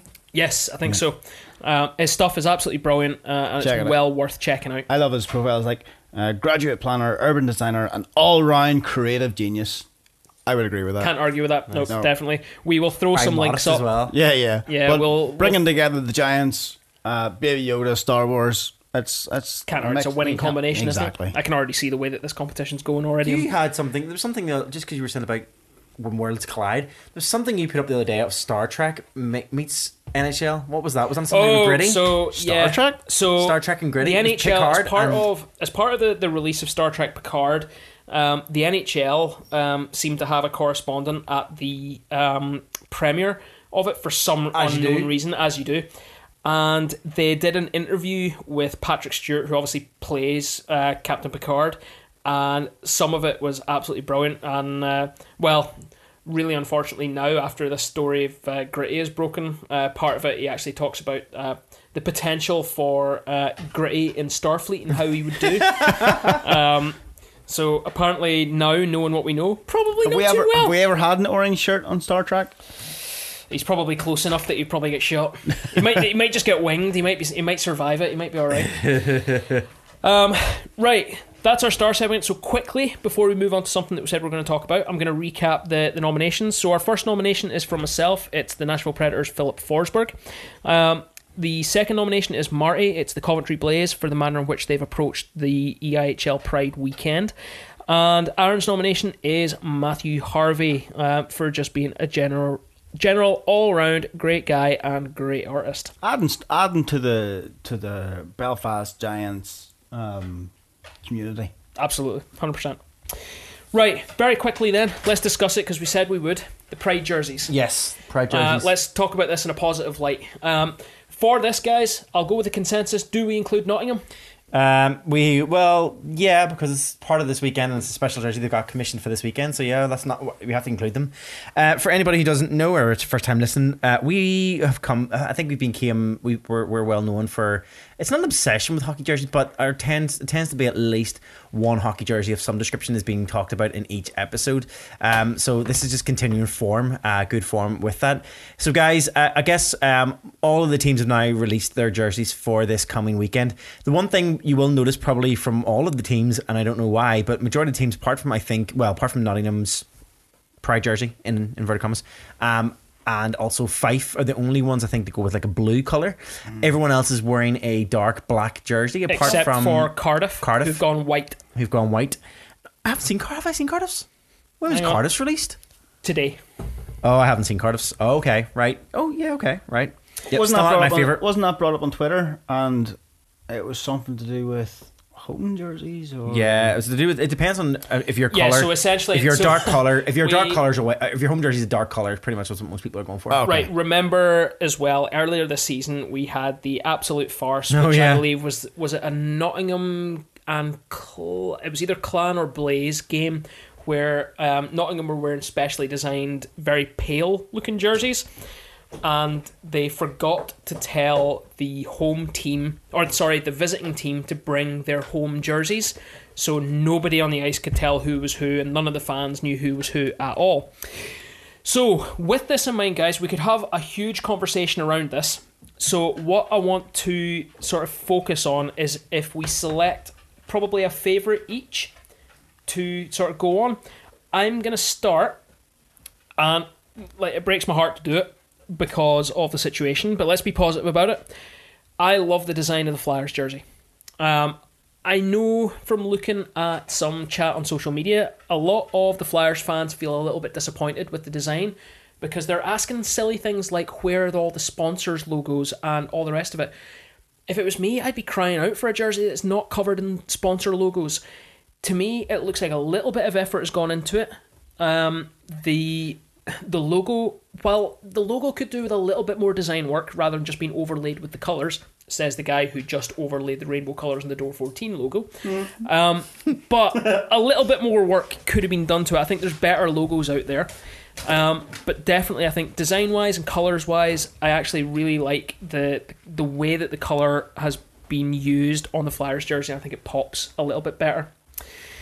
Aaron, so from obviously my nomination then for the best jersey, not that it's a nomination or anything, but my favourite Pride jersey for the, the twenty twenty Pride weekend is going to be the Fife Flyers.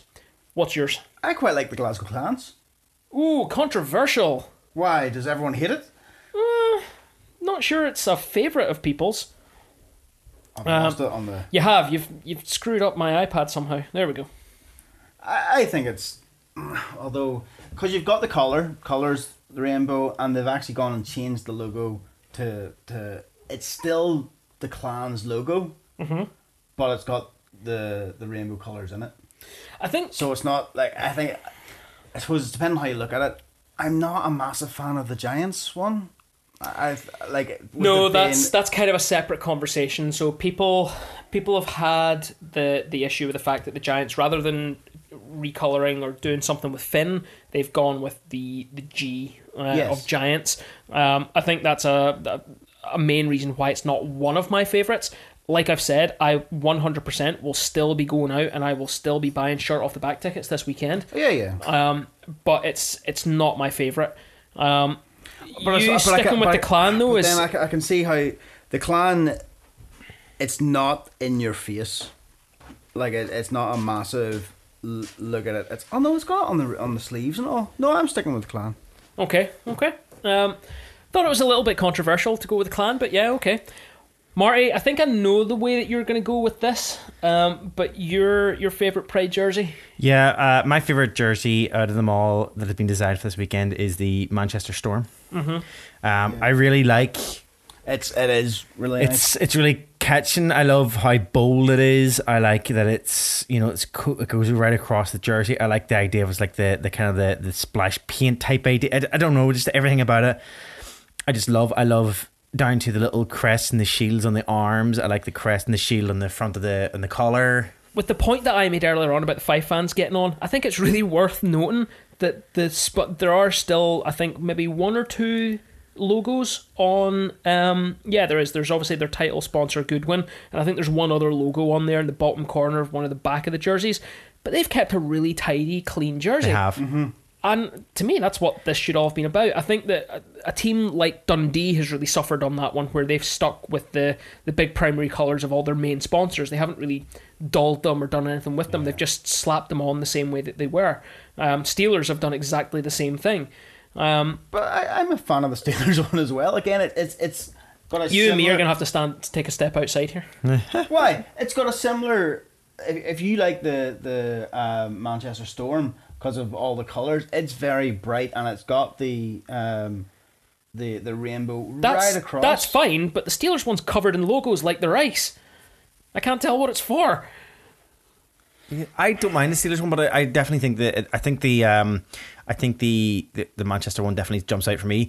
I, I didn't get to mention um, uh, f- on those ones to be the full uh, full transparency. Um, I had to chase the dog there. She kind of grabbed something, and I had to chase her down the stairs. That's why I went away for a minute. And so whenever you were talking about the jersey, you chose the Clan one. Did you mention it because of the actual logo and how cool the logo so that, looks? That's why that's, he's gone with the logo. I, I'm gonna. You say it's controversial.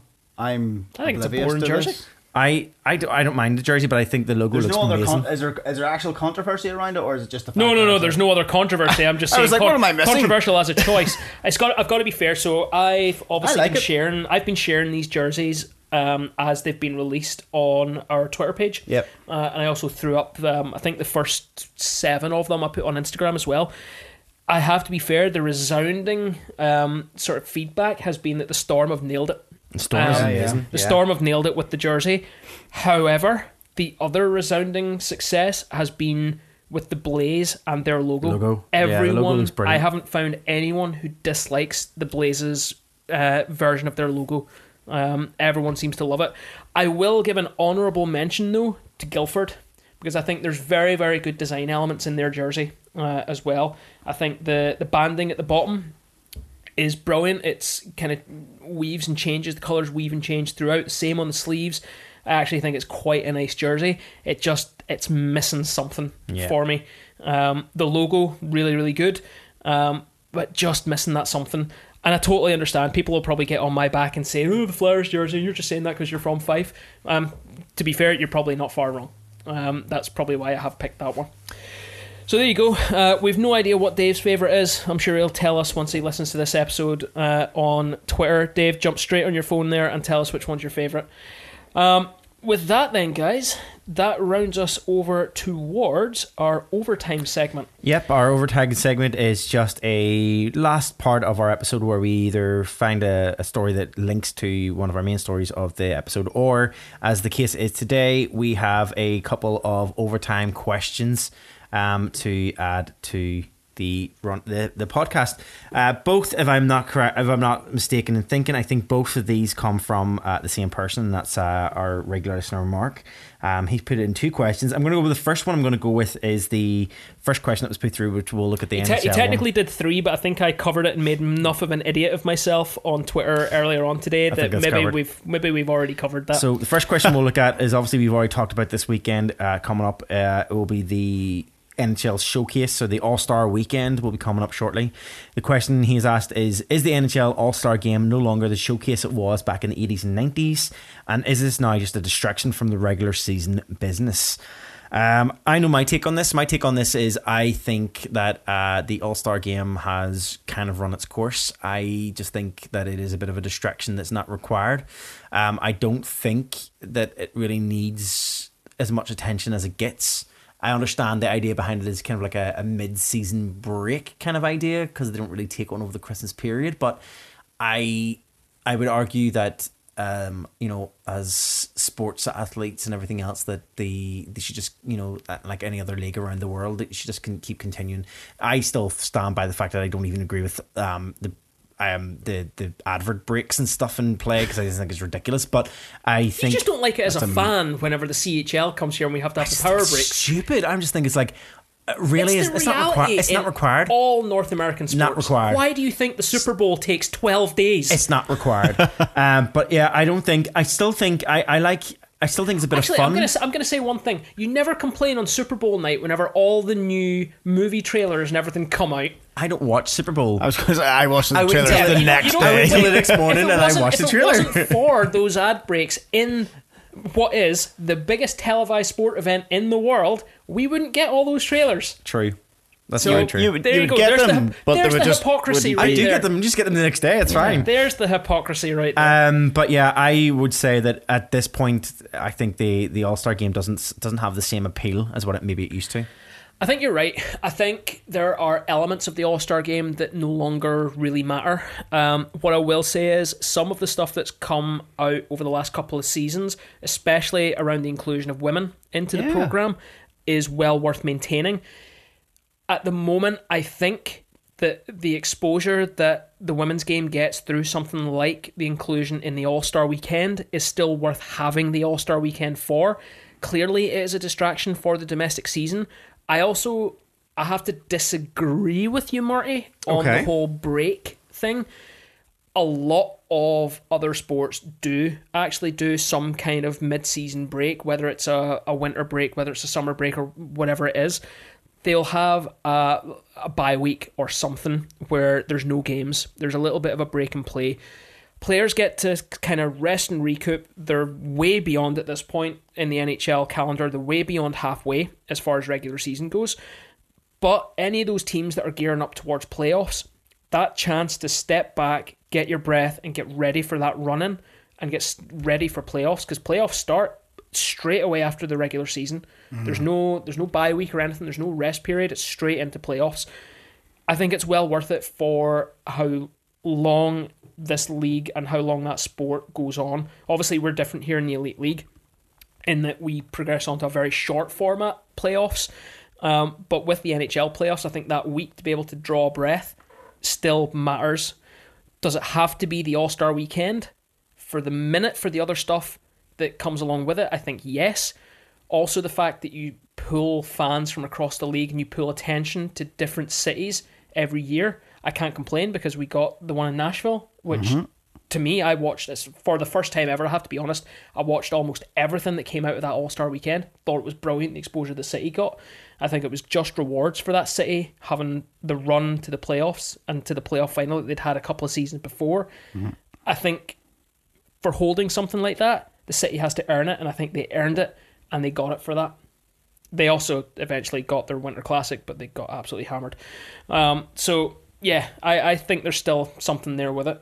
No, I, I think there is something there uh, for it. Um, I think it's become abundantly clear in this podcast that I have a very short attention span. So I'm impressed that you were able to answer sort of on cue there. Yeah, yeah. I did like, have to point at nod, you. Nod, nod. um, so having, yes, having that break, but having something to fill that break is a good thing. It's it's a good to keep the, the, the fans going. Having those different cities getting that attention, it, it's all good. But with with you guys saying that you think it's run its course, what do you think it would need to give it a, a new lease of life? If I knew that, I would have made a fortune selling it to the I, league. No, I, I, I just think um, if I just think that if you're not going to have it, just don't have it. If you're going to have a break, if you're going to ha- if you want to have a break, like even if it's just one week where there's no games whatsoever or whatever it is, then do that. Just have a break and let the players, let all of the players just rest, rest and recuperate, and let everyone do it. Whereas instead of just picking out players who are pretty much the big names for each of those teams to have to not get that break because they have to go out and play a game that they have to go out and play a, a game and do all this activity over the course of that weekend. But the I same, think it's the just, same could be said then about the Winter Olympics and having to do a potential Olympic break. But that's not every player is going out to the Olympics. No, but that's by choice. That's a player's choice. A player can choose to go to the Olympics, and player actually, can also some players choose, choose to completely lie and not turn up to the All Star weekend. We've yeah, seen well, that's true, and that, which is why I think this probably happened with a bunch of these players. Well, we've seen that. We've seen that last year, and it was clear last year. But players who got fi- got caught out last year were fined for not going.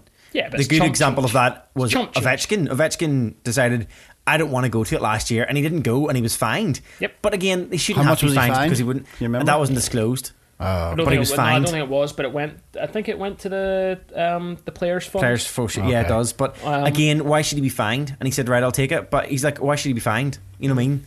He should have. But a, he's he should in the same boat when he push, puts himself forward for the Olympics as that's well. By, that's in, by choice in Olympic lockouts. That should be his choice.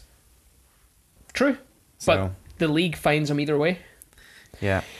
Okay. Cool. Okay. Um, The second one then, are we just battering straight on to yeah, it? Yeah, second question then uh, we had was uh, also from Mark, um, and this is a question closer to home um, around the Elite League, and this is the Challenge Cup. Um, now, he has asked the question, what are your opinions about the discussion on social media, mainly from Steelers fans, around the Challenge Cup final being in Cardiff if the final is the Steelers versus Panthers? Um, John, we'll go with you first. What's your take? I'm pretty sure we've had this discussion before about the decision by the league to make the final be in a neutral location like Cardiff, um, or neutral, so they say. Um, I totally understand um, where this argument would come up, and I'm pretty sure it was one of the first arguments that was made when the league announced that the Challenge Cup final was moving to Cardiff and away from um, basically being a, a home location drawn from the two teams that are still there. Um Cardiff is not an enormous arena. It's smaller than the S S E by a fair distance.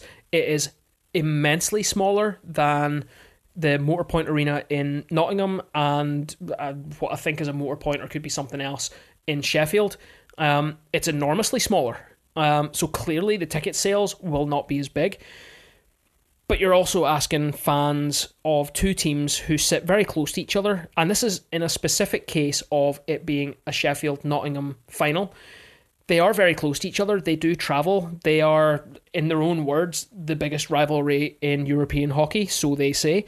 But they these are also fans who also give off and say that they play each other too much and that the rivalry has been diluted and that they no longer really feel that bite.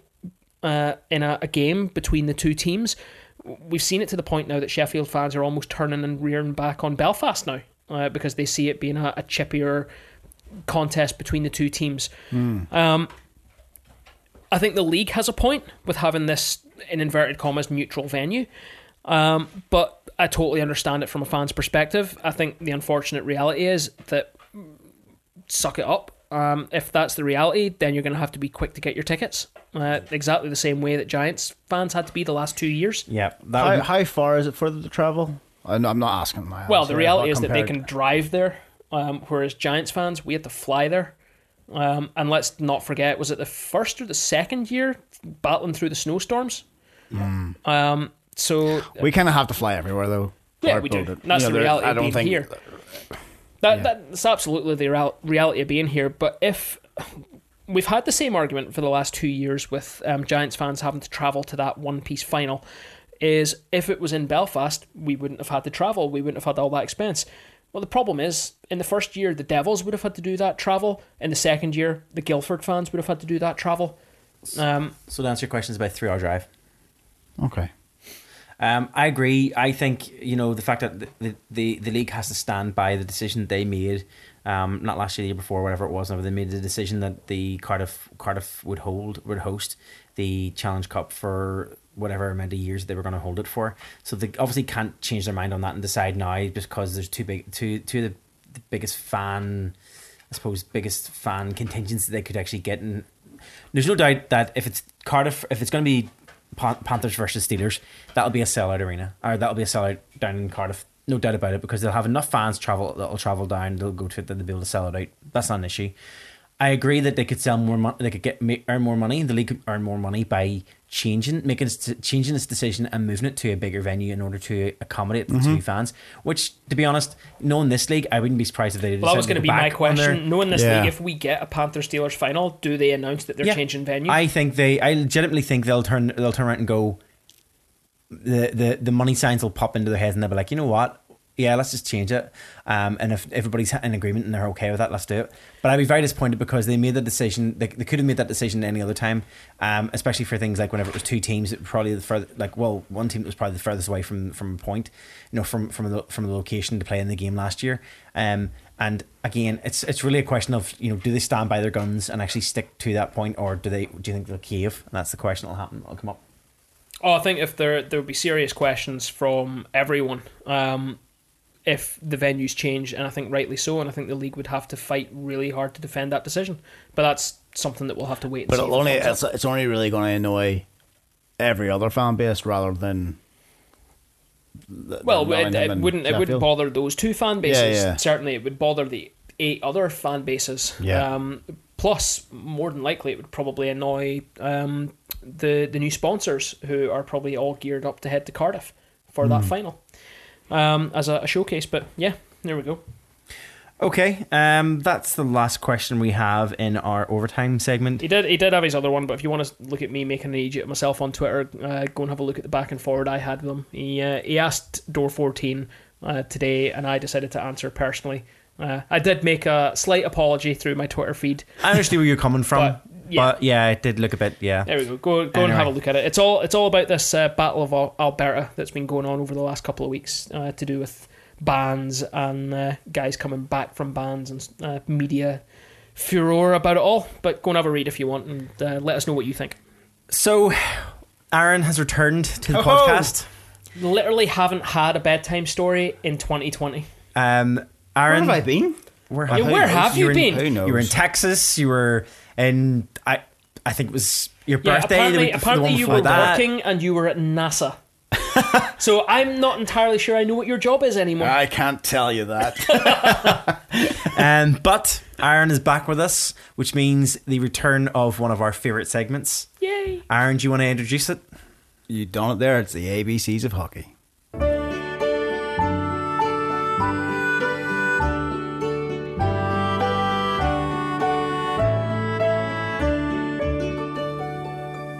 I still want to hear it. I, I know you you click the button on the keyboard, but I want to hear the music. We should figure. I should try and figure that out so we can play it. So you can just yeah, because I seen you early on, even whenever we were moving between periods, you were like trying to rock try, out, try, trying to rock out and playing the playing the guitar. So guys, um, it has been a few weeks. Um, I'll not try to quiz, quiz you on the last one. Um, we'll get stuck into this letter. Can you remember what this letter is? We are on G, I believe. G. Okay. So. I'll make it a little bit easier for you because of certain uh, news stories that happened this week. G is not gritty. Oh. Yeah, I mean, yeah. I'd, I'd be very surprised if it was. It, it, it, was it never was going to be. Yeah, when, was this, from, when was this going to be Gritty? Yeah. Um, so, guys, what do you think the letter G in the A B Cs of hockey uh, stands for? Goal. Goalie. Goalie. Okay. Both and you both said this at the weekend. One of you said goal, and then one of you said goalies. I appreciate that both of you went for it. Okay, you miss a hundred percent of the shots you don't take. So what is it? It's goal. Goalie. Goal. It's goal. You miss the one hundred percent of the shots you don't Gretzky. Take. The okay, great one. Yeah, fair play. Oh my God. Well done. Well done. Even the dog's excited at that one. Even the dog's excited at that one. Of course it was course going it was to be It was always Gretzky. Going to be the great one. The Gretzky, the great one. It's all of that. So what do you know about Gretzky? One and only number ninety-nine. One and only ninety-nine. That uh, although the number isn't officially retired, that it's one of those numbers that uh, has become kind of became synonymous I with him. So therefore, he makes a he makes a I damn good whiskey. Retired. No, I don't think it's not world. It's not world retired. I think it's. I think the, oh, the N H L is retired. It. I think the, the idea N H L, is you just don't play it, in it. I think it'd be frowned upon even oh, internationally if somebody yeah. wore it. Yeah. I can I can tell you from uh, experience, he makes a, a damn good whiskey. From experience, yes. Um, so Have you I don't know if you guys I don't know if you guys remember, but I was in Canada a couple of oh, years ago boy. and uh, yeah we were uh, turning around and I actually drove past the uh, distillery that makes the, the Gretzky whiskey mm. and then managed to get myself a little uh, little Wayne Gretzky whiskey in the airport on the way home. oh. uh, if anyone who knows me, you know that I'm a little bit of a, a sucker for a, a nice uh, single malt, but I'll I'll occasionally I'll, I would sink one for the great one. Yep. Um, I know what I know about Wayne is that um, obviously growing up, he his earliest um, I think the earliest footage of Wayne scoring a goal was actually in his um, grandmother's house. Oh wow! Um, scoring a goal between her, her le- like between like she was, sit- she was careful sitting, now. She was sitting like her, she's sitting on a seat, and I think there's like footage or there's video or something of him scoring a goal against his grandmother, mm. uh, just by like shooting the puck. Um, between her legs and stuff. It was I mean, were, were her shins okay? Because I you know, know. famously hard um, shot. I am also. Uh, I also know that um, his dad is his biggest fan, um, and one of the heartbreaking things about his dad was that his dad had a massive stroke and also had um, a health condition there a couple of years back, and in doing so, completely lost memory of his own son and oh, all no. of the, the bits and pieces in his life and his and his growing up as a child, um, wow. and different aspects and stuff of that. And that was heartbreaking to listen to his story. Um, and but how, how amazing is that though, that being Gretzky, a lot of that's going to be documented and yeah. you know, and that's it, and that's what they said, if it wasn't for the sheer amount of documentation that was made on Gretzky's life, that his dad wouldn't be able to remember all the stuff that had actually happened. Wow. Um, and to the point where um, they started that foundation, the Wayne Gretzky Foundation yep. was yep. started as well, where they do an annual street hockey tournament um, mm-hmm. each year where different teams and stuff will take part and they'll raise funds and money and stuff towards that, that, that his charity, cool. which is phenomenal. Aaron, I feel like you're going to tell us even more stuff about Wayne. I, no, the, the only thing is that I think that we could probably do an entire podcast. Oh, definitely. On Gretzky. Um, he was born, his birthday is just around the corner on the twenty-sixth of January. Oh, uh, I share a birth month with the great one. I like the excitement there. Um, and he started skating at the age of two. His uh, career total points is two thousand five. two thousand eight hundred fifty-seven points. Total scores, not including the one between his granny's legs, his, his body, uh, is eight hundred ninety-four. And his, the N H L did retire his number ninety-nine after his final game. I didn't know they retired it though. I thought it was only. I, I knew in the back of my head it had been retired, that there was a. Is it the only number retired league-wide? Across the league, it must be then, yeah. yeah. There's, like, you, as I Bobby, said. You, Bobby Orr's isn't? No. No. Just you could Boston. Go on and tell lots of stories here. Uh, he won the Art Ross. Go away, Siri!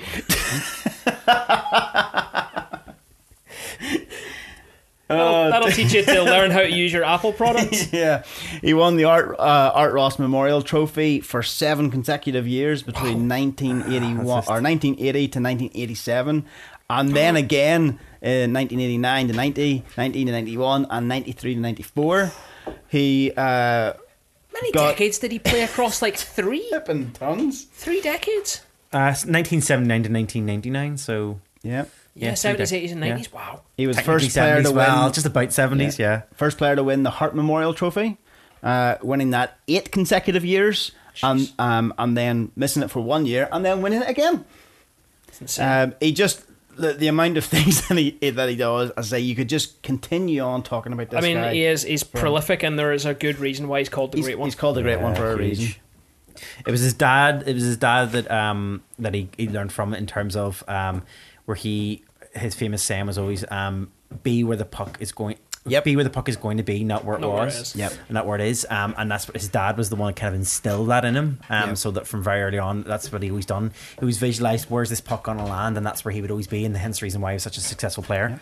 They always talk about like how Gretzky was great in his time. Um, and you know, in the current, I don't know though. I'd still argue that even in this current climate of hockey, I think he would still be. He would but still people, be people said that during his career as well, because his career spanned so long. People said, said he was the same too small. Thing. Yeah, people said the same thing, and they always said that there's going to be a point where he's not going to be that guy, and he proved everyone wrong. He was that guy from start to finish of yep. his career. Um, it's interesting to see now that Ovi, with the um, absolute pile of goals that he's got over the last couple of weeks, he's now moved up into, is it sixth or seventh place in uh, goals scored yes, he in has. the league. But he's still some, still something like over two hundred goals behind Gretzky in, in top spot. Uh, so, Gretzky has something like eight hundred and something goals. Um, not points, goals. Okay. Um, I think uh, Ovi's just gone over six hundred and something goals, um, which is it's just insane. Like, people are saying that there's, depending on if Ovi can play for another few years, could he get anywhere near him? I think the answer is probably no. No one's going to touch that. eight hundred and one. eight hundred and one, there you go. eight hundred and one goals. All-time scoring record of one thousand eight hundred fifty points, which is total goals and assists. That's, That's crazy. Insane. But yeah, there yep. you go. G, it's a good choice. G, I G was thinking I won't commit this, but no, yeah, it makes more. It makes the most sense when you think about it. It does. Okay. Uh, and with that, that takes us to the end of this bumper episode of the Door fourteen Hockey Podcast. It has been a long one, but hopefully you'll have enjoyed it anyway. Um, As usual, get involved. Uh, check out our social media um, on Facebook, Twitter, and also on Instagram at Door fourteen Hockey. Tell us your thoughts on you know the question, the discussion around the N H L All Star Game. Is it still relevant in this day? What about the Cardiff, um, the semi, the Cardiff, uh, the finals being held in Cardiff against Panthers and potentially Steelers? Should it be moved? Will it be changed? Give us your thoughts and let us know what your thinking is on that. And tell us what you think of, let us know what you think is your favourite jersey for this upcoming You Can Play weekend.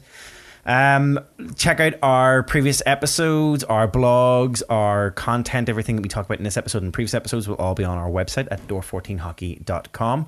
And I don't think I have anything else. I think that's no, round I'm up all good. Everything. You're all good, buddy. Okay, that rounds up everything then for this week's episode. So without further ado, my name's Marty. I'm Aaron. I'm John. Have a great week. That's right at the end.